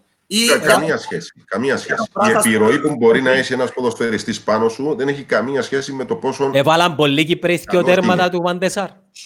Όχι, ρε, Ε, Ρε ο Μπράσας ας πούμε που λαλούμε μια χρονιά, εγώ θυμούμαι τον ας πούμε σε ηλικία 10 χρονών να έρχεται να κρεμάζει πάντα τη σάρπα του πας στα δίχτυα. Ε, μες στην πεντάδα μου εμένα. ρε. Αναγκαστικά. Για τούτον άλλοι τον τρεις. λόγο όμως. Οι άλλοι σίγουρα ο Κωστής, Ναι. γιατί είναι ο Κωστής, για πολλούς λόγους. Φίλε, ο άλλος είναι ο Νικόλας, Κωστής, συγγνώμη, σε χάνω. ο οποίος εγώ Ο θυμούμαι... Κώστας ο να κάνει- Καϊάφας. Ο Κώστας ο Καϊάφας, ε. Ο άλλος είναι ο Νικόλας ο Γεωργίου, ο οποίος τώρα, εντάξει, ε, λαλεί και κάποιες κουβέντες για μας, αλλά πέραν που τσινών, εμένα έκαμε με να αγαπήσω ποδόσφαιρο. Δηλαδή, εγώ θυμάμαι κάθε μέρα ανατολική με τον παπά μου, τώρα σε μια ηλικία της στην οποία έβλεπες και δεν έβλεπες ποδόσφαιρο, και είναι η κίνηση πάντα του Νικόλα για να πει της Ανατολικής να φωνάξει, εμένα ε, χαρακτηριστική μνήμη έτσι παιδικό χρόνο. Οπότε για μέ πρέπει να καταλήγουμε την ώρα που λέμε αν αγαπούμε το ποδοσφαιρό και όχι στα άλλα ούλα. Ναι, δεν έχει καμία σχέση το πόσο καλός ή κακός είναι ένας Τον ποδοσφαιριστής. πέμπτον είπες τον. Νομίζω άφηκες. Πώς Τον σου είπα, πέμπτον. έγραψα ως πριν να μπω. Εντάξει ρε, ο Ράουφμα ρε, βάλα κο- καϊάφα Ράουφμα σίγουρα. Που το αντίπαλο δέος, ποιοι είναι οι πέντε ποδοσφαιριστές που πάντα εφοάσουν όταν έπαιζε ε, Παναγιά μου. από ελομονία. Φίλε, να σου πω έναν τον οποίο ε, εφοούμουν ε, ποδοσφαιρικά. Ε, αν, αν ήταν στην ομάδα μου, πιστεύω θα ήταν ένας που αγαπημένος μου λόγω του ότι ήταν και λίγο τατσίζης. Ήταν ο Σταύρος ο Γεωργίου, ρε φίλε. Σταύρος ο Γεωργίου. Πάντα ρε φίλε, δηλαδή σαν ποδοσφαιριστής που είσαι απέναντι, εννοείται ο Μαλέκος ε, ήταν και έτσι, ειδικά για μας που εφτά, τσιν της ηλικίας, εγώ θυμούμαι έτσι είμαστε στο δημοτικό και να, και να φωνάζουμε κάτι συνθηματούθια, κάτι τραγουδούθια με τον Μαλέκο και μετά να πρέπει να τον εξειδημάσουμε, δεν ξέρεις. Αντιληφθήκαμε εντός πάει ο κόσμος νομίζω σε αυτή την ηλικία. Εμένα άρεσκε μου πάντα ο Άντρος ο Πετρίδης ρε φίλε. Ε, θέλω τον πολλά να ήταν μες στην... Ε, ήταν εκείνος ο παίχτης ο οποίος ε, ζήλευκα που τον είχε το Αποέλ και τον είχε η Ομόνια. Ισχύει. Δίδυμο με τον Κώσταν Καϊάφα. Να είχα άντρο Πετρίδη Κώσταν Καϊάφα μες στην ομάδα μου ρε φίλε. Και- και- και ας είχα ακόμα εννιά παίχτες οι οποίοι ήταν, θα ήταν δευτερόκλασσάτοι. Και Εμένα προσωπικά τι είναι το στυλ ποδοσφαίρου μου αρέσκε. Αρέσκε μου- γούσταρα πολλά τι είναι την ομάδα του Αποέλ, την, τρε- την τατσίζικη με το... ε, Εν την έφτασες εσύ, Κώστας, Κώστα, ε, Αριστοκλέους, ε, Ω, ε. Χατσιλού, τατσίζικη ομάδα ρε φίλε, τατσίζικη ομάδα. Τι είναι- τι είναι οι παίχτες που σημαδεύσαν, οι- οι- τα παιχνίδια του Μακαρίου. Το γάσι πιες σκότωσε μου το λίγο ρε φίλε. Εντάξει ρε φίλε, εγώ ελάχιστες αναμνήσεις που το Μακάριο. Δηλαδή το, το μόνο που θυμούμαι έτσι έντονα από το Μακάριο ήταν τούν την, δεν ξέρω αν θυμάσαι, αλλάσαμε κερκίδα να κάτσουμε να πάμε στην απέναντι μερικά για να δούμε τα τέρματα. Α, ναι, ναι, ναι, που τη μια στην άλλη. Και εγώ τούν το πράγμα έχω από το Μακάριο, τώρα μιλούμε ευκαιρία η ομονία από το Μακάριο όταν ήμουν σε ηλικία 6 χρονών ας πούμε. Ναι. Αλήθεια. Δηλαδή, ε, τελείωνε το ημίχρονο, πάμε στην άλλη πλευρά να βλέπουμε τα γκολ. Ε, είναι, είναι ασύλληπτο. Δηλαδή, με τα σημερινά δεδομένα, δύσκολο να το πιστέψεις. Και ο Αδάμος δεν έφτασε που πιέναμε μακάριον Πανίκο. Έφτασα το εγώ προς τα τέλη του να δούμε λίγο τα δεύτερα. Δεύτερα. Ναι, ε, φίλε, εγώ δεν το φτάσα Ήταν το πολύ πράγμα, ωραία. αλλά ε, δηλαδή είναι ανάμνηση όσον είναι λίγα χρόνια πιο μεγάλη που μένα, είναι ούλους ανάμνησης τους το πράγμα. Γιατί έτσι σχεδόν Ναι. παράπονον το ότι μετά δεν μπορούσαν να το κάνουν. Ναι. Ναι, Ε, κοίταξε, ε, Αδάμο, φα, φαντάσου το σκηνικό. Λέω ότι είναι πολύ ωραία εμπειρία. Ε, Είναι δύσκολο να εφαρμοστεί στην πράξη, ειδικά με τα γήπεδα που έχουμε σήμερα. Διότι, αν σκεφτείς, ας πούμε, ότι στο ΓΑΣΥΠ σήμερα έχουμε δύο ομάδες. Φαντάσου να παίζουν τα δεύτερα εμ, παιχνίδι, μετά η πρώτη ομάδα και την επόμενη εβδομάδα ανάποδα. Δηλαδή, διπλασιάζεις τα παιχνίδια και επιβαρύνεται ο χορτοτάπητας. Το καταλαβαίνουμε. Ήταν άλλες εποχές. Αλλά ως εμπειρία είναι εξαιρετική. Δηλαδή, πήγαινε περίπου μία ώρα πριν και ή- ή- ήταν γεμάτη. Δηλαδή, επρολάβαινες με την άνεση σου το δεύτερο ημίχρονο, ακόμα και νωρίτερα. Δηλαδή, δεν σε χαλούσε να πάει και δύο ώρες νωρίτερα. Διότι είχες ένα παιχνίδι, έβλεπες την ομάδα σου, έβλεπες τους μικρούς που έρχονταν επάνω. Διότι Ξέρεις και τα ονόματα τους. βεβαίως εξήρε. Διότι Ε, δεν, είχες- προετοιμάζονταν και ήδη. Ναι, δεν υπήρχαν ούτε μεταγραφές.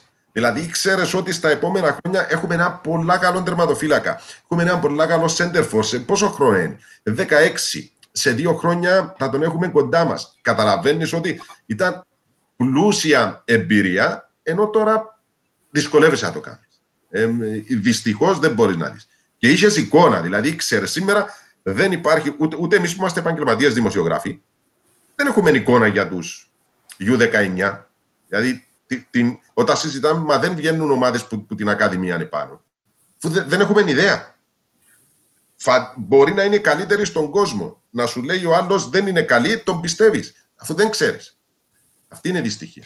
Πανίκο, ήθελα να το ρωτήσουμε ή να το ρωτήσεις και εσύ, να μας πει λίγο για τα δεδομένα της, της, της, της ομόνιας της 1948, επειδή εμ, ενδιαφέρει και αρκετά τον κόσμο. Ε, θα μιλήσουμε για το αγωνιστικό. Είδα, βλέπουμε τα πάει τα καλά, ανεβαίνει η τρίτη κατηγορία. Εμένα και με ενδιαφέρει είναι λίγο την άποψη σου, επειδή είχα διαβάσει κάπου ότι πληρώσατε τους ε, ποδοσφαιριστές. Πληρώσαμε τους μέχρι τέλος Μαρτίου τους ποδοσφαιριστές. Ναι, τι γίνεται Δηλαδή που δεν τους αποκόψαμε ούτε, μισό, ούτε το μισό μήνα δια του Μαρτίου, αποφασίσαμε να τους πληρώσουμε ολόκληρο τον μήνα. Εντάξει, θεωρώ ότι είναι μια κίνηση η οποία γράψαμε το και μες στην ανακοίνωση μας ότι οποιαδήποτε αντικίνηση ε, ήταν να τάσσετουν και ενάντια σε εκείνα που πρεσβεύουμε. Ε, θεωρώ ότι είναι λίγο βρίσκουν αφορμή τώρα διάφορες ομάδες να αποκόψουν μισού, όπως βρίσκουν και αφορμές διάφοροι επιχειρηματίες να αποκόψουν μισού. Δεν θα πρέπει να αφήνουμε να γίνει το πράγμα. Ή να μην κάνουν πληρωμές. Ε, Γιάννο, αν έχει μια ομάδα η οποία επηρεάζεται, ε, που, αν, που επηρεάζεται ας πούμε, που τούν το πράγμα, είμαστε εμείς γιατί, γιατί είμαστε μια ομάδα που καθαρά τα έσοδα μας έρχονται που, τα, που τους αγώνες, που, τες, που τις εκδηλώσεις κτλ. Τώρα δεν μπορώ να βλέπω ομάδες οι οποίες Ε, χάθηκε. Οπα, Εμείς είμαστε οκ. Πάνω στο καλύτερο. Με πάνω στο καλύτερο. Πάνω στο καλύτερο. Λοιπόν, μετά. Ναι, πήγαινε στα μηνύματα. Θα μου ξαναδοκίμασε να Καλημέρας, ενωτήσει. λέει. Καλημέρας. Σωτήρης Καϊάφας, Κανάρης, Παντζαράς, Μαυροδής, Γιαγκουδάκης και λοιπά άλλες εποχές. Ο Καλημέρας Ε, ποιος είναι που τα πολύ έλεγε. καλό αυτό. Ο Ε, Καλημέρας. του Ένωσης Νέων Παραλυμνίων. Ναι, ο Καλημέρας. Ε, ε, ο Γιώργος λέει, αν έβρεχε, ε, πιάνναμε τηλέφωνο στο σωματείο για να μάθουμε να Θυμούμαι θέσουμε το. το παιχνίδι. Έφτασα. Είναι, είναι, είναι μια Έφτασα. μεγάλη αλήθεια. Ε, θέλω λίγο τον, τον Αδάμο στη γραμμή ε, πάνω σε αυτό το θέμα, αλλά Ναι, θα ναι, σου πω το πάρ' εξής. τον- πάρ' τον όλο δικό σου. Απάντησες στις ε, ε, ερωτήσεις του κόσμου; Όχι σε όλες. Την έκπληξη θα την κάνει η Ομόνια 48, λέει, όταν ανεβούμε πρώτη κατηγορία κοπέγια. Ο Αντρέα. Ε, νιου, νιου, Νιουκασάρα, Νιουκασολάρα, πώς το γράφει; Τέλος πάντων, Νιουκασολά- Νιουκασλάρα. Ναι. Νιουκασολ. Ο Ανδρέας μου γράφει για ό,τι γεννεί. Δεν ξέρω όμως, Ανδρέα μου, τι εννοείς. Λοιπόν, Αδάμο, ε, επειδή θα ήθελα λίγο. Το θέμα με το μισθολόγιο, πληρωμένη μέχρι και τον Μάρτιο. Τέλος Μαρτίου, μάλιστα. Και έχεις κάνει έναν παράπονο, αμφισβητείς ουσιαστικά κάποιες άλλες ομάδες ως προς τι. Δεν ξέρω μέχρι που άκουσατε. Ε. Ε, εκείνο που ασφισβητώ τουλάχιστον εγώ έντονα είναι το ότι πώς γίνεται τώρα να έρχονται ομάδες οι οποίες κάθε εβδομάδα που παίζουν παιχνίδι με τα γηπαιδικά τους τα έξοδα ουσιαστικά πηγαίνουν πλήν, κόβουν 2, 3, 10, 20 εισιτήρια, εξαφνικά τώρα να μας λένε ότι έχουν οικονομική ζημιά και δεν μπορούν να πληρώσουν τους παίχτες τους. Εγώ Λοιπόν, λέω ότι είναι αφορμές. Δεν ξέρω πώς να σε αντιμετωπίσω ως τον Αδάμον των φίλων που βγαίνει στον, στο Netcast Zone ή ως μέλος Όχι, του ο- όχι, ως μέλος, ως μέλος του μια Συμβουλίου. ομάδας που είναι στην επιλεκτή. Βέβαια, ναι. Λοιπόν, ας σου πω το εξής. Πρώτον, αν συμφωνείς μαζί μου, οι, οι ποδοσφαιριστές έχουν εργαστεί μέχρι τις 15 του Μάρτη είχαμε πρωτάθλημα. Συμφωνούμε; Μάλιστα. Δικαιούνται να πάρουν τα λεφτά τους μέχρι εκεί που έχουν δουλέψει; Δι- δικαιούνται Να- να εννοείται πάρουν τα να λεφτά, πάρουν να τα τα λεφτά τους διεκδικήσουν. μέχρι εκεί που έχουν δουλέψει. Ωραία. Δεν δουλευμένα. Ναι. Συμφωνείς δηλαδή. Όχι, δεν, δεν δικαιούνται μόνο εκείνα τα οποία έχουν δουλέψει. Γιατί είναι, είναι, είναι εδώ που πρέπει να, έχουμε, να έρθουμε και να μιλήσουμε τι γίνεται με τα συμβόλαια. Εγώ Ναι. σου λέω ότι οι ποδοσφαιριστές κάθε χρόνο μένουν δύο και τρεις μήνες πίσω. Σε όλες τις ομάδες. Ποδοσφαιριστές χαρίζουν τα λεφτά για να τους αφήσει η ομάδα να, πάνε, να, να, να μπορέσουν να κάνουν μεταγραφή. Να φύγουν από Εντάξει, την ας, ομάδα. ας, ας μην κολλήσουμε, επειδή υπάρχει ένα σχέδιο νεομένα το οποίο με έχει εκπλήξει. Το 23% που έχει ζητήσει η Ομοσπονδία. Ε, μείωση μισθού στο ετήσιο συμβόλαιο. Το οποίο εμένα με βρίσκει κάθετα ε, αντίθετο. Η θέση, Σωστός. ε, χαίρομαι αν συμφωνήσεις μαζί μου. Η θέση δικιά μου είναι η εξής. Εγώ τουλάχιστον ως ποδοσφαιριστής θέλω τα λεφτά που έχω δουλέψει να τα πάρω. Δηλαδή μέχρι τις 15 του Μάρτη. Αν ήμουν ποδοσφαιριστής αυτήν την εισήγηση θα έκανα στον Πάσπ. Από τις 15 του Μάρτη που σταματήσαμε μέχρι αν θα διακοπεί, αν θα συνεχιστεί, ξέρω εγώ, μέχρι μέσα Ιουλίου, να αρχίσουμε να κάνουμε τη συζήτηση ποια θα είναι η αποκοπή να βοηθήσουμε και εμείς με τη σειρά μας. Διότι σήμερα πού έχουμε φτάσει; Έχουμε φτάσει στο σημείο να έρχονται τα σωματεία να ζητάνε λεφτά που έχουν ε, ε, δημιουργήθηκε πρόβλημα, ε, ζητούν λεφτά από το Σεπτέμβρη, του Αυγούστου, του Γενάρη, του, του Νιόβρη, που δεν υπήρχε πρόβλημα. Εγώ θα έκανα, η εισήγηση μου είναι πρώτα, να διασφαλίσω ότι τα δεδουλευμένα μου τα θέλω και πέστε μου τη μείωση που θέλετε. Αν η μείωσή τους είναι 95%, να έρθουν να μου πούν η πρότασή μας είναι 95%. Θα πληρώνεστε εσύ που παίρνεις, ε, ξέρω εγώ, 10.000 ευρώ το μήνα, θα παίρνεις 500. Εσύ που παίρνεις 500, θα παίρνεις 250. Αλλά να έρθει να μου το πει. Εντάξει, Τώρα, τίθεται- Μείωση τίθεται μισθών. ακόμα ένα ζήτημα. Ε, με το 25, να γίνει μείωση 25% αν δεν παιχτεί το πρωτάθλημα και 23% αν παιχτεί το πρωτάθλημα. Δηλαδή να δουλέψουν οι παίχτες κανονικά, αν έρθει δηλαδή τον Ιούνι, τον Ιούνι ουσιαστικά και πούμε ότι παίζεται το πρωτάθλημα αν και κλεισμένο ή οτιδήποτε άλλο, οι παίχτες τον Ιούνι να μην πληρώσουν. Γιατί όταν, τα- όταν το πάρεις με τον ετήσιο τους στο μισό, ένας μήνας από το συμβόλαιο τους θα πάει μέσα. Ναι. Ε, Είναι αυτή η λογική το να παιχτεί δηλαδή το πρωτάθλημα και οι ποδοσφαιριστές να μην πληρωθούν. Ποιος Αυτό δεν θέλει λέω. να πάει δουλειά δηλαδή να μην πληρωθεί; Ναι. Εγώ είμαι μαζί σου. Ε, γι' αυτό, επειδή δεν, δεν- δεν ξέρω τη γνώμη σου, τη θέση που έχεις, λέω ότι εγώ, κύριε, μέχρι τις 15 του Μάρτη, εσύ το προχώρησες μέχρι το τέλος του Μάρτη, εγώ λέω μέχρι τις 15 του Μάρτη να πληρωθούμε. Διότι υπάρχουν σωματεία από ό,τι λένε, από ό,τι διαβάζουμε, ότι έχουν απλήρωτους παίκτες απ- από τον Γενάρη, κάποιοι από τον Φεβράρι. Πληρώστε μας και να συζητήσουμε από τις 15 του Μάρτη πώς είναι η μείωση. Να, Σωστό. να πείσουμε τα σωματεία. Και η αλήθεια είναι ότι δεν φταίει ο παίχτη που παίρνει 100 και 200 χιλιάδες. Το σωματείο φταίει. Ή αν θέλεις ήταν κοινή συμφωνία. Αν εσείς έχετε κάνει εμ, συμβόλαιο σε έναν ποδοσφαιριστή που δεν ξέρω τι συμβόλαια μπορεί να δίνει η δικιά σας η ομάδα. 100 ευρώ να πω. Είναι θέμα που το οποίο το έχεις συμφωνήσει. Δεν μπορεί να έρθεις μετά να του πεις: Όχι, ε, ε, θα σου δύο λεφτά ή να σου δύο δέκα. Άρα Α, θα- Εκείνος που κάνει τις 100.000 οφείλει τουλάχιστον μέχρι τις 15 του Μάρτη πληρώσει και μέχρι το τέλος του πρωταθλήματος να κάνει τη συμφωνία. Τις υπόλοιπες 25. Πόσες θα δώσει; Θα δώσει τις 20, τις 15, τις 10 τις 5. Να τα βρει. Και τα, τη ζημιά θα την έχει η επόμενη χρονιά. Διότι το πρόβλημα δημιουργείται στην επόμενη χρονιά. Άρα στα επόμενα συμβόλαια χαμηλώστε τα 90%. Αυτό λέω. Δεν μπορεί να πληρώσει τη ζημιά της επόμενης χρονιάς ως ο ποδοσφαιριστής σήμερα. Έφυγε μας πάλι να ξαναρθεί λογικά. Εμένα η δική μου απορία είναι α, κατά πόσο τα συμβόλαια στις μικρότερες κατηγορίες ενώ πως ε, ως το τέλος του Μάη. Είναι Όταν- η δεύτερη κατηγορία.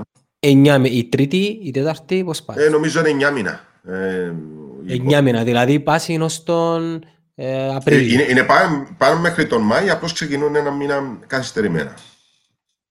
Είναι ένα μήνα καθυστέρηση που ξεκινάει το πρωτάθλημα. Να... Εγώ πιστεύω ότι η πρόταση των ομάδων ε, είναι όπως το παιχνίδι λίγο, το, το, το πόκερ. Ε, αρκεύκουν μια διαπραγμάτευση και βάλουν κάτω στο τραπέζι κάτι το οποίο ξέρουν ότι είναι να παίζει για να δη, δημιουργήσουν ε, παίρνει και ο Αδάμος τώρα σε τρία δευτερόλεπτα, να δημιουργήσουν τουλάχιστον μια αρχή για διαπραγμάτευσης. Άρα, αν εγώ έρθω και πω ε, 25% μείωση, το πιο πιθανό να εννοώ ότι είμαι, είμαι, είμαι πρόθυμος να κάνω 15%. Πιστεύω Α, ένα τώρα, παιχνίδι Γιάννη, διαπραγμάτευση. περίμενες. 25% δηλαδή, εγώ με, αυτή τη στιγμή είμαι. Διαφωνώ που το, που το χρο... να, να αποκοπεί που το χρονιόν το σύμβολο. Διαφωνώ καθέτα. Α, Ναι, ναι, εννοείται. αυτό λέω. Ε, θα έρθεις εσύ να μου κόψεις τον μισθό που έχω εργαστεί εγώ τον Αύγουστο; Είναι εργοδότες. Για- Ο κόσμος νομίζει ότι είναι ομάδες οι οποίες... Καλά, με, ε, θα, δηλαδή, είναι εγώ πρέπει να σου εργοδότες, είναι επιστρέψω εταιρείες. λεφτά. Εντάξει, Πρέπει να για σου να το επιστρέψω πούμε λεφτά για να τελείως. δουλέψω. Είναι πολλά σημαντικό, γίνεται. είναι πολλά σημαντικό να ξεφύγει τη συζήτηση που είναι πρώτη κατηγορία. Και ποιος είναι ο λόγος, ότι δηλαδή στην πρώτη κατηγορία υπάρχουν τα μεγάλα τα συμβόλαια, όχι σε όλες τις ομάδες. Όχι, Υπάρχουν, σίγουρα. δηλαδή υπάρχουν άνθρωποι οι οποίοι είναι το ψουμί τους στο τέλος της ημέρας στο ποδόσφαιρο. Έχει Υπάρχουν και εκπομπές που για, του, ποδοσφαιριστές για τούτους στην που Κύπρο μιλούμε. Για να παίρνουν 2.000 ευρώ, αλλά να έχουν ενίκιο, να έχουν, να έχουν τόσα πράγματα. Δηλαδή, είναι τούτους τους ανθρώπους που πρέπει να δούμε. Ε, σίγουρα, εγώ λέω ότι μπορεί να βρεθεί μια λύση γιατί καμιά ομάδα δεν έχει 12 μήνα συμβόλαια. Δηλαδή, αν όλες οι ομάδες είναι, είναι εντάξει με τις υποχρεώσεις τους μέχρι το Φεβράρι-Μάρτι, τότε δεν θα, είναι πολλά, δεν θα είναι πολύ δύσκολο να βρεθεί η λύση για τους επόμενους μήνες. Γιατί ουσιαστικά τι θα πληρώνονταν ακόμα, ακόμα δύο μήνες, Απρίλη-Μάη. Μάλιστα. Οπότε εκείνους τους δύο μήνες ας βρεθεί μια λύση.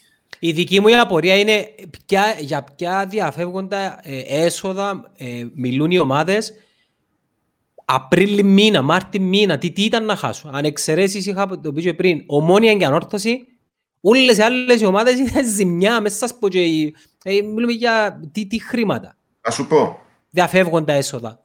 οι πλήστες ομάδες είναι σε ζημιά όσον αφορά τα εισιτήρια. Μα τούτο είναι που την πρώτη του Σεπτέμβρη, που, την, που τα μέσα Ναι. του Αυγούστου. Άρα, η μοναδική ζημιά είναι σε κάποια συμβόλαια χορηγιών. Εκεί μπορεί να υπάρχει μια ζημιά.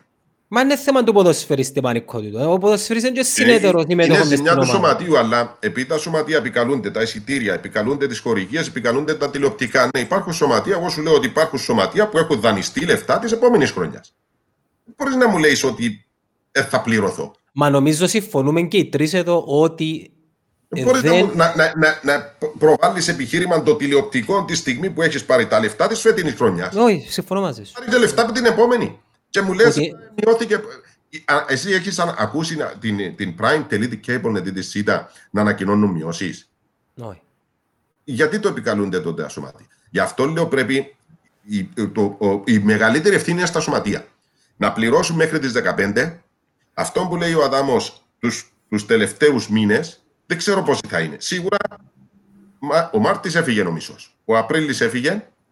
Μάης, Ιούνις, μπορεί να πάμε ακόμα και Ιούλιο. Για αυτούς τους μήνες, για αυτήν την περίοδο, είναι δύο μηνιάτικα όλα. Είναι ο Απρίλης, μισός Μάης, μισός Μάρτης. Ουσιαστικά είναι δύο μηνιάτικα. Για αυτά τα δύο μηνιάτικα να συζητηθεί τι μπορεί να, να μειώσουν οι ποδοσφαιριστές, τι μπορεί να γλιτώσουν τα σωματεία. Και από τη νέα χρονιά να κάνουν τις συζητήσεις τους εκεί που κάνεις ε, 3 εκατομμύρια προπολογισμό, Καμένα. Ε, ε, Πανίκο, απλά για να με ξεφύγει η συζήτηση που το πλαίσιο που θέλουμε να δώσουμε. Η έννοια μας δαμέ ε, δεν είναι οι ομάδες οι οποίες διατηρούν συμβόλαια ποδοσφαιριστών 10, 15, 20 μήνα. Κυρίως αναφερόμαστε στις ομάδες από την 7η, 8η θέση και κάτω στην τετάρτη κατηγορία. Επειδή ακόμα και ένας Αναλογικά ποδοσφαιριστής... πάει όμως και, και εκεί. Ναι, τώρα να σου πω όμως, Αναλογικά ακόμα πάει, και πάει ένας, και εκεί. Ένας ποδοσφαιριστής που πιάνει ακόμα και 250 ευρώ το μήνα ρε παιδί μου, Για νόμο είναι... ε, το, για κάποιους είναι πάρα, ε, ε, πάρα πολύ σημαντικό. Έστω και εκείνα τα Μπορεί να 200... είναι το μισό του ενίκιο, ρε φίλε. Ό,τι κι αν είναι ρε φίλε, μπορεί να είναι το- είναι το σούπερ μάρκετ το Και, αυτό. και γιατί δεν ερχόμαστε να κάνουμε και κάτι άλλο. Να έρθει που μόνη της η Ομοσπονδία, η οποία Ομοσπονδία είναι μια πολύ πλούσια Ομοσπονδία, έχει πάρα πολλά λεφτά στα ταμεία της Τούτο- και ας στηρίξει Πού- Πού το ποιους. ξέρεις τους με Τους πράγμα. Αδάμο, εσύ Συγγνώμη, είδες τα οικονομικά και λαλείς το ή υπολογίζεις. δηλώνει το κάποτε η Ομοσπονδία ρε, μα βάσει, βάσει και τον προπολογισμό. Νομίζω, ε, ε, νομίζω είναι, είναι, και, είναι και κάτι το οποίο δεν δείχνει η Ομοσπονδία. Κάποια, από- κάποια από τα λεφτά, από τα προστήματα και τα λοιπά και άλλα πράγματα, ε, έχει αρκετά λεφτά στο ταμείο. Ναι. Εγώ λέω ας στηρίξει τους χαμηλόμισθους ποδοσφαιριστές. Ναι. Όπως και στην κοινωνία ζητούμε να στηριχτούν οι χαμηλόμισθοι, ας στηριχτούν και οι χαμηλόμισθοι ποδοσφαιριστές. Ναι. Εγώ θα έλεγα, ε, Αδάμο μου, ακόμα αυτό που λες και ήδη οι ποδοσφαιριστές, δηλαδή ο ΣΠΑΣ, μια πρόταση που θα μπορούσα να έκανα, είναι η εξής. Ε, συμβόλαια ποδοσφαιριστών ε, ετήσια πάνω από 100.000 να πάρω ένα 5% από τα συμβόλαια, να τα ζητήσω, ε, είναι προαιρετικά, ούτως ώστε να μπορέσω αυτά τα χρήματα να δώσω στη δεύτερη κατηγορία. Να ενισχύσω τους ποδοσφαιριστές της δεύτερης κατηγορίας. Δηλαδή, Γιατί; δεν ξέρω πόσοι ποδοσφαιριστές είναι αυτοί. Μπορεί να είναι 100 οι ποδοσφαιριστές με συμβόλαιο πάνω από 100 χιλιάδες. Μπορεί να είναι 50. Εγώ λέω είναι 50. Μπορεί να μαζέψεις ένα καλό ποσό, δηλαδή κοντά στο μισό εκατομμύριο, μπορεί 300 χιλιάδες, και, ε, αυτά τα λεφτά να βοηθήσω αναλογικά τους ποδοσφαιριστές της δεύτερης κατηγορίας. Δεύτερης, τρίτης, τέταρτης. Η ε, δουλειά της κόπτουν το Ως- πράγμα; ως- Ή κόπε Ε. μεσολαβητής; Όχι, η κόπ δεν με ενδιαφέρει. Εγώ μιλάω ως πας. Α, ως πας. Ναι, η κόπε Ένας εδώ παίκτης στη... που παίρνει 200.000 ρε. Εντάξει, θα έπρεπε να ενδιαφέρει την κόπ. Δηλαδή, είδαμε την Premier League να έρχεται να διά κάποια κονδύλια για να στηριχτούν οι μικρές κατηγορίες. Το ίδιο έχει κάνει ήδη και η La Liga. Ε, πρέπει σε κάποια φάση να επέμβει και η Ομοσπονδία για να πει ότι εγώ διαθέτω αυτά τα λεφτά για τα σωματεία, όμως τα σωματεία, δηλαδή των μικρών κατηγοριών τουλάχιστον, δηλαδή δεύτερης, τρίτη, τέταρτης, η τέταρτη μπορεί να μην έχει συμβόλαια πέραν από προπονητές κτλ. Αλλά έχει τα οδοϊπορικά των παιχτών κτλ. και κάποια άλλα έξοδα. Να έρθουν και να δείξουν ότι με αυτά τα λεπτά τα χρησιμοποίησα για να, για να, χρη- για να πληρώσουν τους προσφερειστέ Ναι. τους και τις υποχρεώσεις τους. Εγώ λέω όμως το εξής, Αδάμο. Ε, Νομίζω ότι πολλές φορές βιαζόμαστε. Δηλαδή, η, η επιθετική τακτική εναντίον της Ομοσπονδίας στην παρούσα φάση είναι λαθασμένη. Ναι, π- σε νομίζω καμιά πρέπει να περι- περίπτωση δεν είναι να κάτι περιμένουμε όμως. Προσπαθεί να προλάβει. Αυτό, νομίζω. α, αυτό λέω. Δηλαδή, φανταστείτε ότι είμαστε εμείς η Ομοσπονδία. Δεν ξέρουμε. Εγώ σου λέω ότι η Ομοσπονδία το έχει στο πλάνο της. Μπορεί να το έχει. Άρα σήμερα ερχόμαστε και συζητούμε πr- πράγματα οποία ενώ το έχουν στο πλάνο τους, δεν μπορούν να το εφαρμόσουν, δεν ξέρουν αν θα ξεκινήσουν, πότε θα ξεκινήσουν, πότε θα τελειώσουν.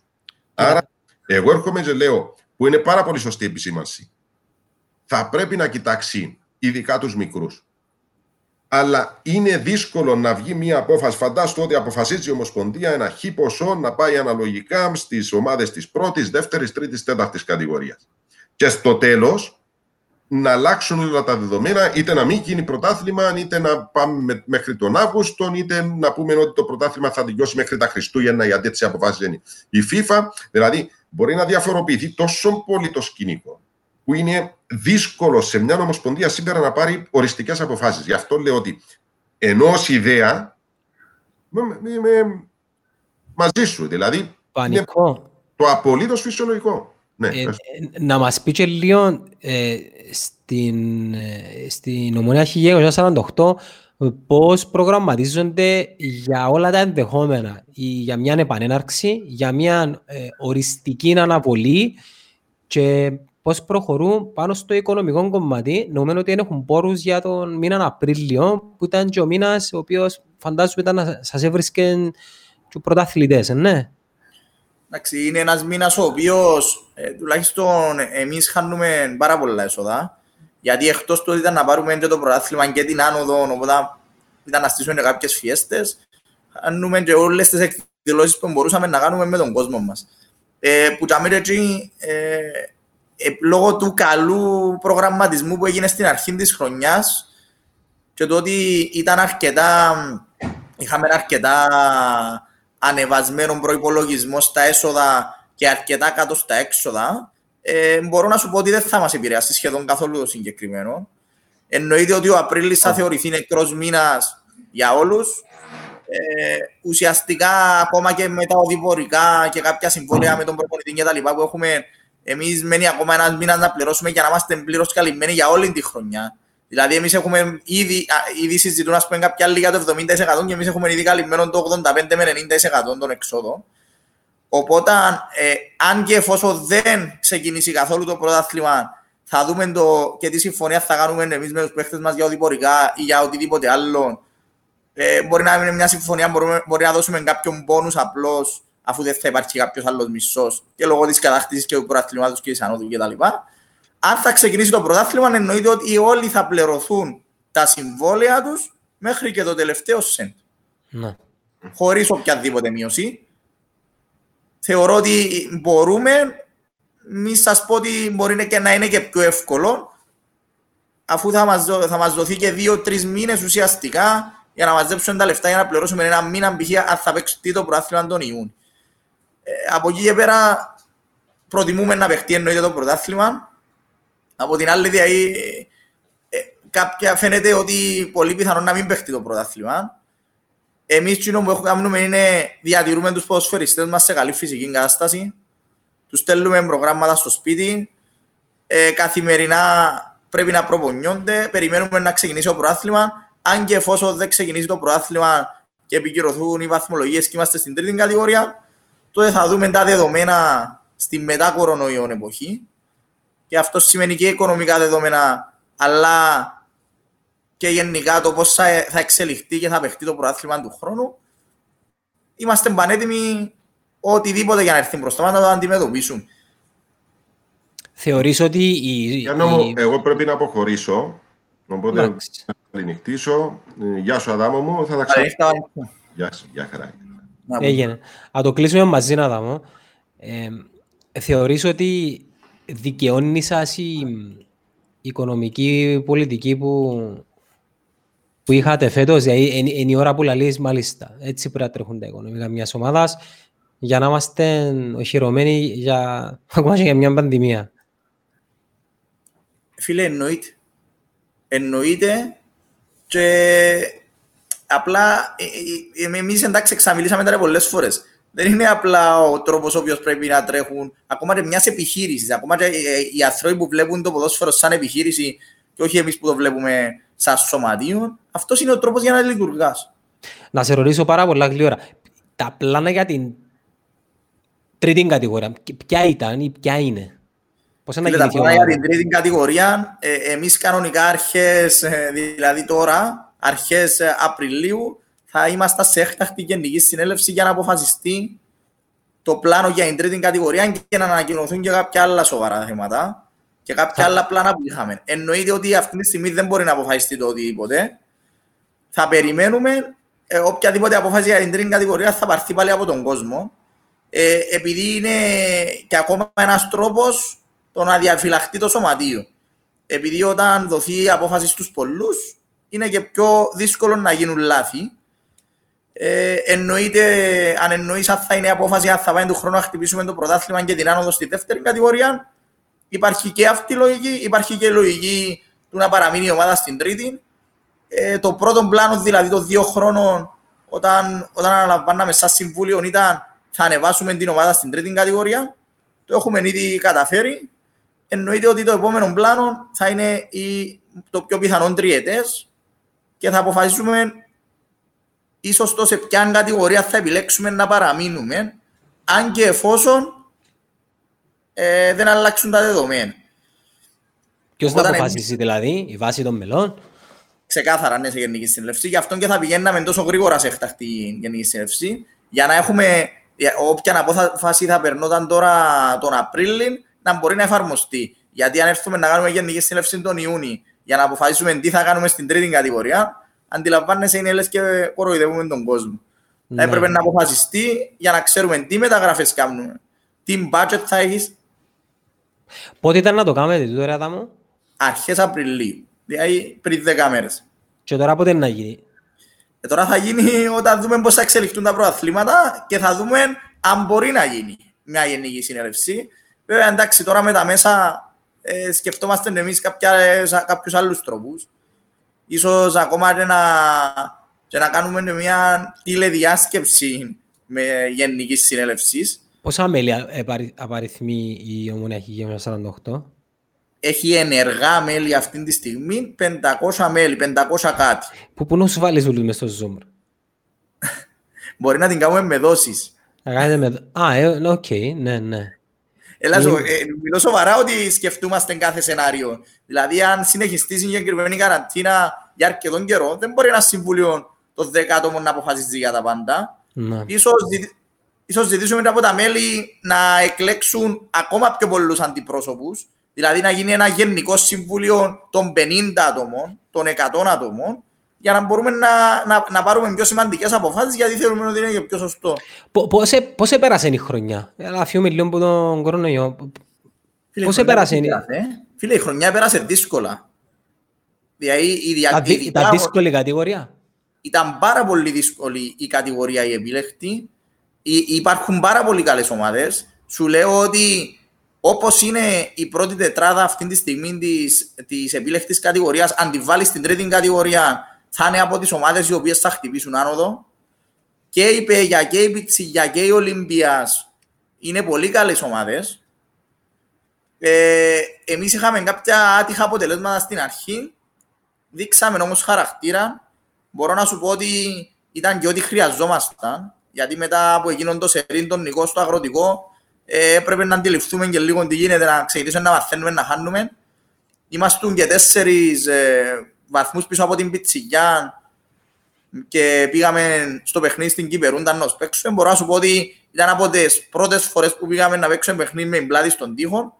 Ουσιαστικά ήταν η Πιτσιγιά τέσσερις βαθμούς μπροστά μας στην κορυφή και πήγαμε μέσα στην Κυπερούντα. Ε, και αμέ νομίζω θεωρώ ότι δείξαμε και τον DNA νικητή που έχει η ομάδα. Δηλαδή πήγαμε μέσα στην Κυπερούντα, νικήσαμε και που να μην ήμασταν ασταμάτητοι. Ε, Εγώ- γι' αυτό και τώρα έχουμε τη διαφορά των 9 βαθμών από δεύτερος. Έχω, έχω μια απορία. Τα τελευταία δύο χρόνια, τι, τι σχέσεις χτίσατε με την, με την κοινότητα του αγροτικού, της τέταρτης κατηγορίας, με τους α, συναδέλφους ανταγωνιστές σας, με τους διαιτητές, με τις ομοσπονδίες, σε ποιον επίπεδο, πώς σας βλέπουν τούτοι όλοι; Φίλε, το πώς μας βλέπουν θεωρώ ότι όποιος Αν- δεν μας βλέπει κακό προαίρετα από πριν, Αντικειμενικά πώς σας βλέπουν, δηλαδή θέλω μια ειλικρινή απάντηση. Ε, κερδίσατε συμπάθειες, θεωρείτε κάποιοι βλέπουν σας με, το, με στραβό μάτι πέραν του αγωνιστικού.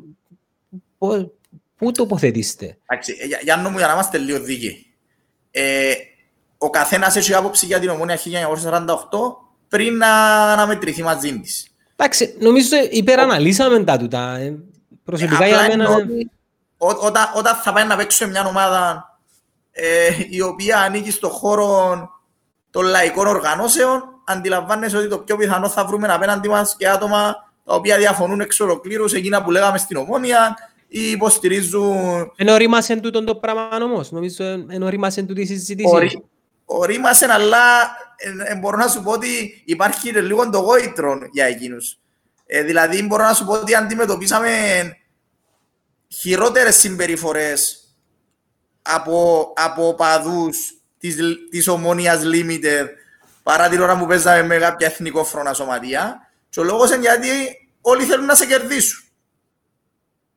Ναι. Ε, Δεν ε, είναι καμιά νο- ομάδα που είναι η οποία δεν, δεν ήθελε να σε κερδίσει. ε, Μα νομίζω μετά τη... Εμείς χαιρόμαστε να που θέλουν να μας κερδίσουν, να σου πω την αλήθεια. Ε, χτίζουμε φιλίες παρόλα αυτά. Μπορώ να σου πω ότι ακόμα και με τους ανταγωνιστές μας, ε, δηλαδή την Πιτσικιά και την Μπέια, που ήταν πολύ σκληρά παιχνίδια, ρε, πολύ δυνατά παιχνίδια, υπήρχε ένας πολλά έντονος ανταγωνισμός. έχουμε στή, ε, χτίσει φιλίες στο τέλος της ημέρας. Ακόμα παραπάνω φιλίες έχουμε και με το Πασόλιο Ομοσπονδία. Δηλαδή μπορώ να σου πω ότι παρακολουθούν μας καθημερινά και μιλούμε οι άνθρωποι που είναι Πασόλιο Ομοσπονδία, οι άλλες οι ομάδες, οι άλλοι παίχτες που ήταν στην Πασόλιο Ομοσπονδία. Ελπίζουμε ότι όταν να πάει στην τρίτη κατηγορία, το ίδιο να ισχύει για να είναι επιλέχτη. Να σε ρωτήσω κάτι. Είχες πει για εθνικό φρόνα σωματεία. Υπάρχει ακόμα το στοιχείο στις μικρότερες κατηγορίες ρε Αδαμό. Δηλαδή, Φίλε, να υπάρχει πάντα. ναι, υ- υ- υπάρχει όμως σε ποιο βαθμό. Δηλαδή έρχεται σαν άβρα από το παρελθόν ή όντως ε, ε, δυνατόν το στοιχείο των σωματείων π.χ. της αριστεράς και των σωματείων των εθνικών φρόνων. Ε, εγώ, εγώ ζω λίγο εκτός που του την κοινωνία και δεν το αντιλαμβάνομαι. Δεν ξέρω εσείς μέσα από την εμπειρία σας στα παιχνίδια του. Κόπηκε. Κόπηκε. Έγινε pixelized, τσάμε. Δεν ξέρω αν προλαβαίνει ο Αδάμος να ενωθεί ξανά. Σίγουρα εγώ δεν προλαβαίνω, παιδιά. Ενώ το αφήσουμε ενός δαμέ, απολογούμε, πρέπει να φύγω για να προλάβω και το curfew.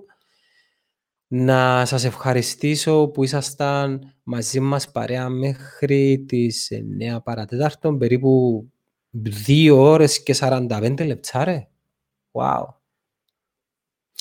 Και να ανανεώσουμε ξανά το ραντεβού η ποδοσφαιροφάση για την ερχόμενη Τετάρτη. Ένα λεπτό, μας ήταν να μπει ξανά ο Αδάμος στο stream. Θα του δώσουμε τον λόγο να κλείσει. Έτω, έλα Αδάμο. Έλα να σε βάλω για να το κλείσουμε. Ε, ε, Απάντα μου στην ερώτηση που, που σου υπέβαλα. Έχω το απορία επειδή εγώ είμαι μακριά από τον κόσμο. Υπάρχει ακόμα το έντονο το πολιτικό στοιχείο στις μικρότερες κατηγορίες; Πραγματικά έντονο όμως. Ε, Φίλε, εντάξει, σίγουρα δεν υπάρχει το έντονο που υπήρχε στο παρελθόν. Δηλαδή, εμείς βλέπουμε πολλούς παίχτες οι οποίοι ε, δηλαδή μπορεί, μπορεί να κατάγονται από οικογένειες της αριστεράς και να παίζουν σε εθνικό φρόνο σωματεία ή το αντίθετο κτλ. Ε, δεν Ναι. θα πάψει όμως ποτέ ένα εθνικό φρόνο σωματείο ή ένα σωματείο το οποίο κατάγεται από την αριστερά να πρεσβεύει κάποια πράγματα. Δηλαδή, Οκ. ακόμα και αν όλη του η ποδοσφαιρική ομάδα μπορεί να ανήκει κάπου αλλού, εν ξεκάθαρον ότι οι παράγοντες της συγκεκριμένης ομάδας είναι κάποιοι συγκεκριμένοι. Οι σχέσεις σας όμως ε, με, με τούντες ομάδες της αντίθετης ιδεολογικής ή όχι μόνο εσείς, α- ακόμα και μεταξύ τους, τούτα τα σωματεία, με τα άλλα σωματεία, και- ποιες είναι, Φίλε, υπάρχουν καλές σχέσεις, δηλαδή ε, δεν, δεν υπάρχουν κοινές οι καταστάσεις του παρελθόντος. Δηλαδή, πιο πιθανόν είναι οποιοδήποτε, οποιοδήποτε πρόβλημα να δημιουργηθεί μέσα στο γήπεδο παρά να δημιουργηθεί για πολιτικούς λόγους. ναι, Ε, ναι. αν, αν εννοείς για το συγκεκριμένο, είναι ξεκάθαρα ότι έχει ξεπεραστεί το συγκεκριμένο. Τέλεια, χαίρομαι. Ξέρεις το ότι είμαι πολλά υπερμαχός του πράγματου. Ξέρω ότι Σίγουρα. εσύ, ε, εσύ και γενικά η ομάδα πιστεύει ότι πρέπει να υπάρχει μια ιδεολογία α- απλά για να κρατούμε κάποιες αξίες και ηθικές στο ποδόσφαιρο. Κλείσε με κάτι τελευταίο δικό σου για να το κλείσουμε και εμείς να πάμε σπίτι μας. Φίλε, εγώ με τι να κλείσω; Δεν ξέρω Καλό τι θέλεις. Πάσχα. Ελπίζω... Καλή, καλή όσος- Ανάσταση. Ναι, όσος κόσμος μας ακούει να είναι υγιής. Ελπίζουμε να τελειώσει τούτον το κακό. Ελπίζω να δούμε μπάλα, ρε φίλε. Να πιούμε μπύρα, να δούμε μπάλα. Να, να γίνουμε Ε, ανθρώποι ξανά. πετυχήσαμε, Να γίνουμε άνθρωποι ξανά. Όπως το πες. Αδάμο μου, καληνύχτα. Καληνύχτα, φίλε μου, καλή συνέχεια. Έγινε. Bye. Παιδιά, thank you. Ο Κώστας. Ο Κώστας, όποτε κάνει όρεξη, παιδιά. Στέλνω του μηνύματα, ένα πάντα. Πιάνω τον τηλέφωνο, ένα πάντα. Εί- Είπα σας το ξανά. Ε, είναι και πολλά καλά. Με την καλή έννοια. Άρα, μην περιμένετε κάτι σταθερό με τον Κώστα. Μπορεί να πιάσει τον τηλέφωνο και να πει, φιάμε, πάμε. Ε, Να το κάνω. Οκ. Ε, ευχαριστώ που ήσασταν μαζί μας. Απλά να σας πω για το αυριανό live, για όσους ενδιαφέρονται. Έχω φιλοξενούμενο τον Νίκο τον Παναγιώτου, δικηγόρος και συγγραφέας του βιβλίου, να μιλήσουμε για τις επιχειρήσεις, τη διαχείριση προσωπικού και το εργατικό δίκαιο. Την Παρασκευή έχουμε μια πάρα πολύ όμορφη παρουσία για τους γονείς, δηλαδή αν είσαι εσύ γονιός, κάνει για σένα το, το live το podcast, πώς να διαχειριζόμαστε και να μεγαλώνουμε ευτυχισμένα παιδιά. Και κλείουμε το Σάββατο με τον Αντρέα Λουκά ε, με special καλεσμένο τον Αντρέα τον Αθανασίου λίγο από όλα κομμωδία, κουβέντα, πασιαμάς, σάτυρα και το καθεξής που μένα και το Μενέλο μου ήταν στη ροή. Καληνύχτα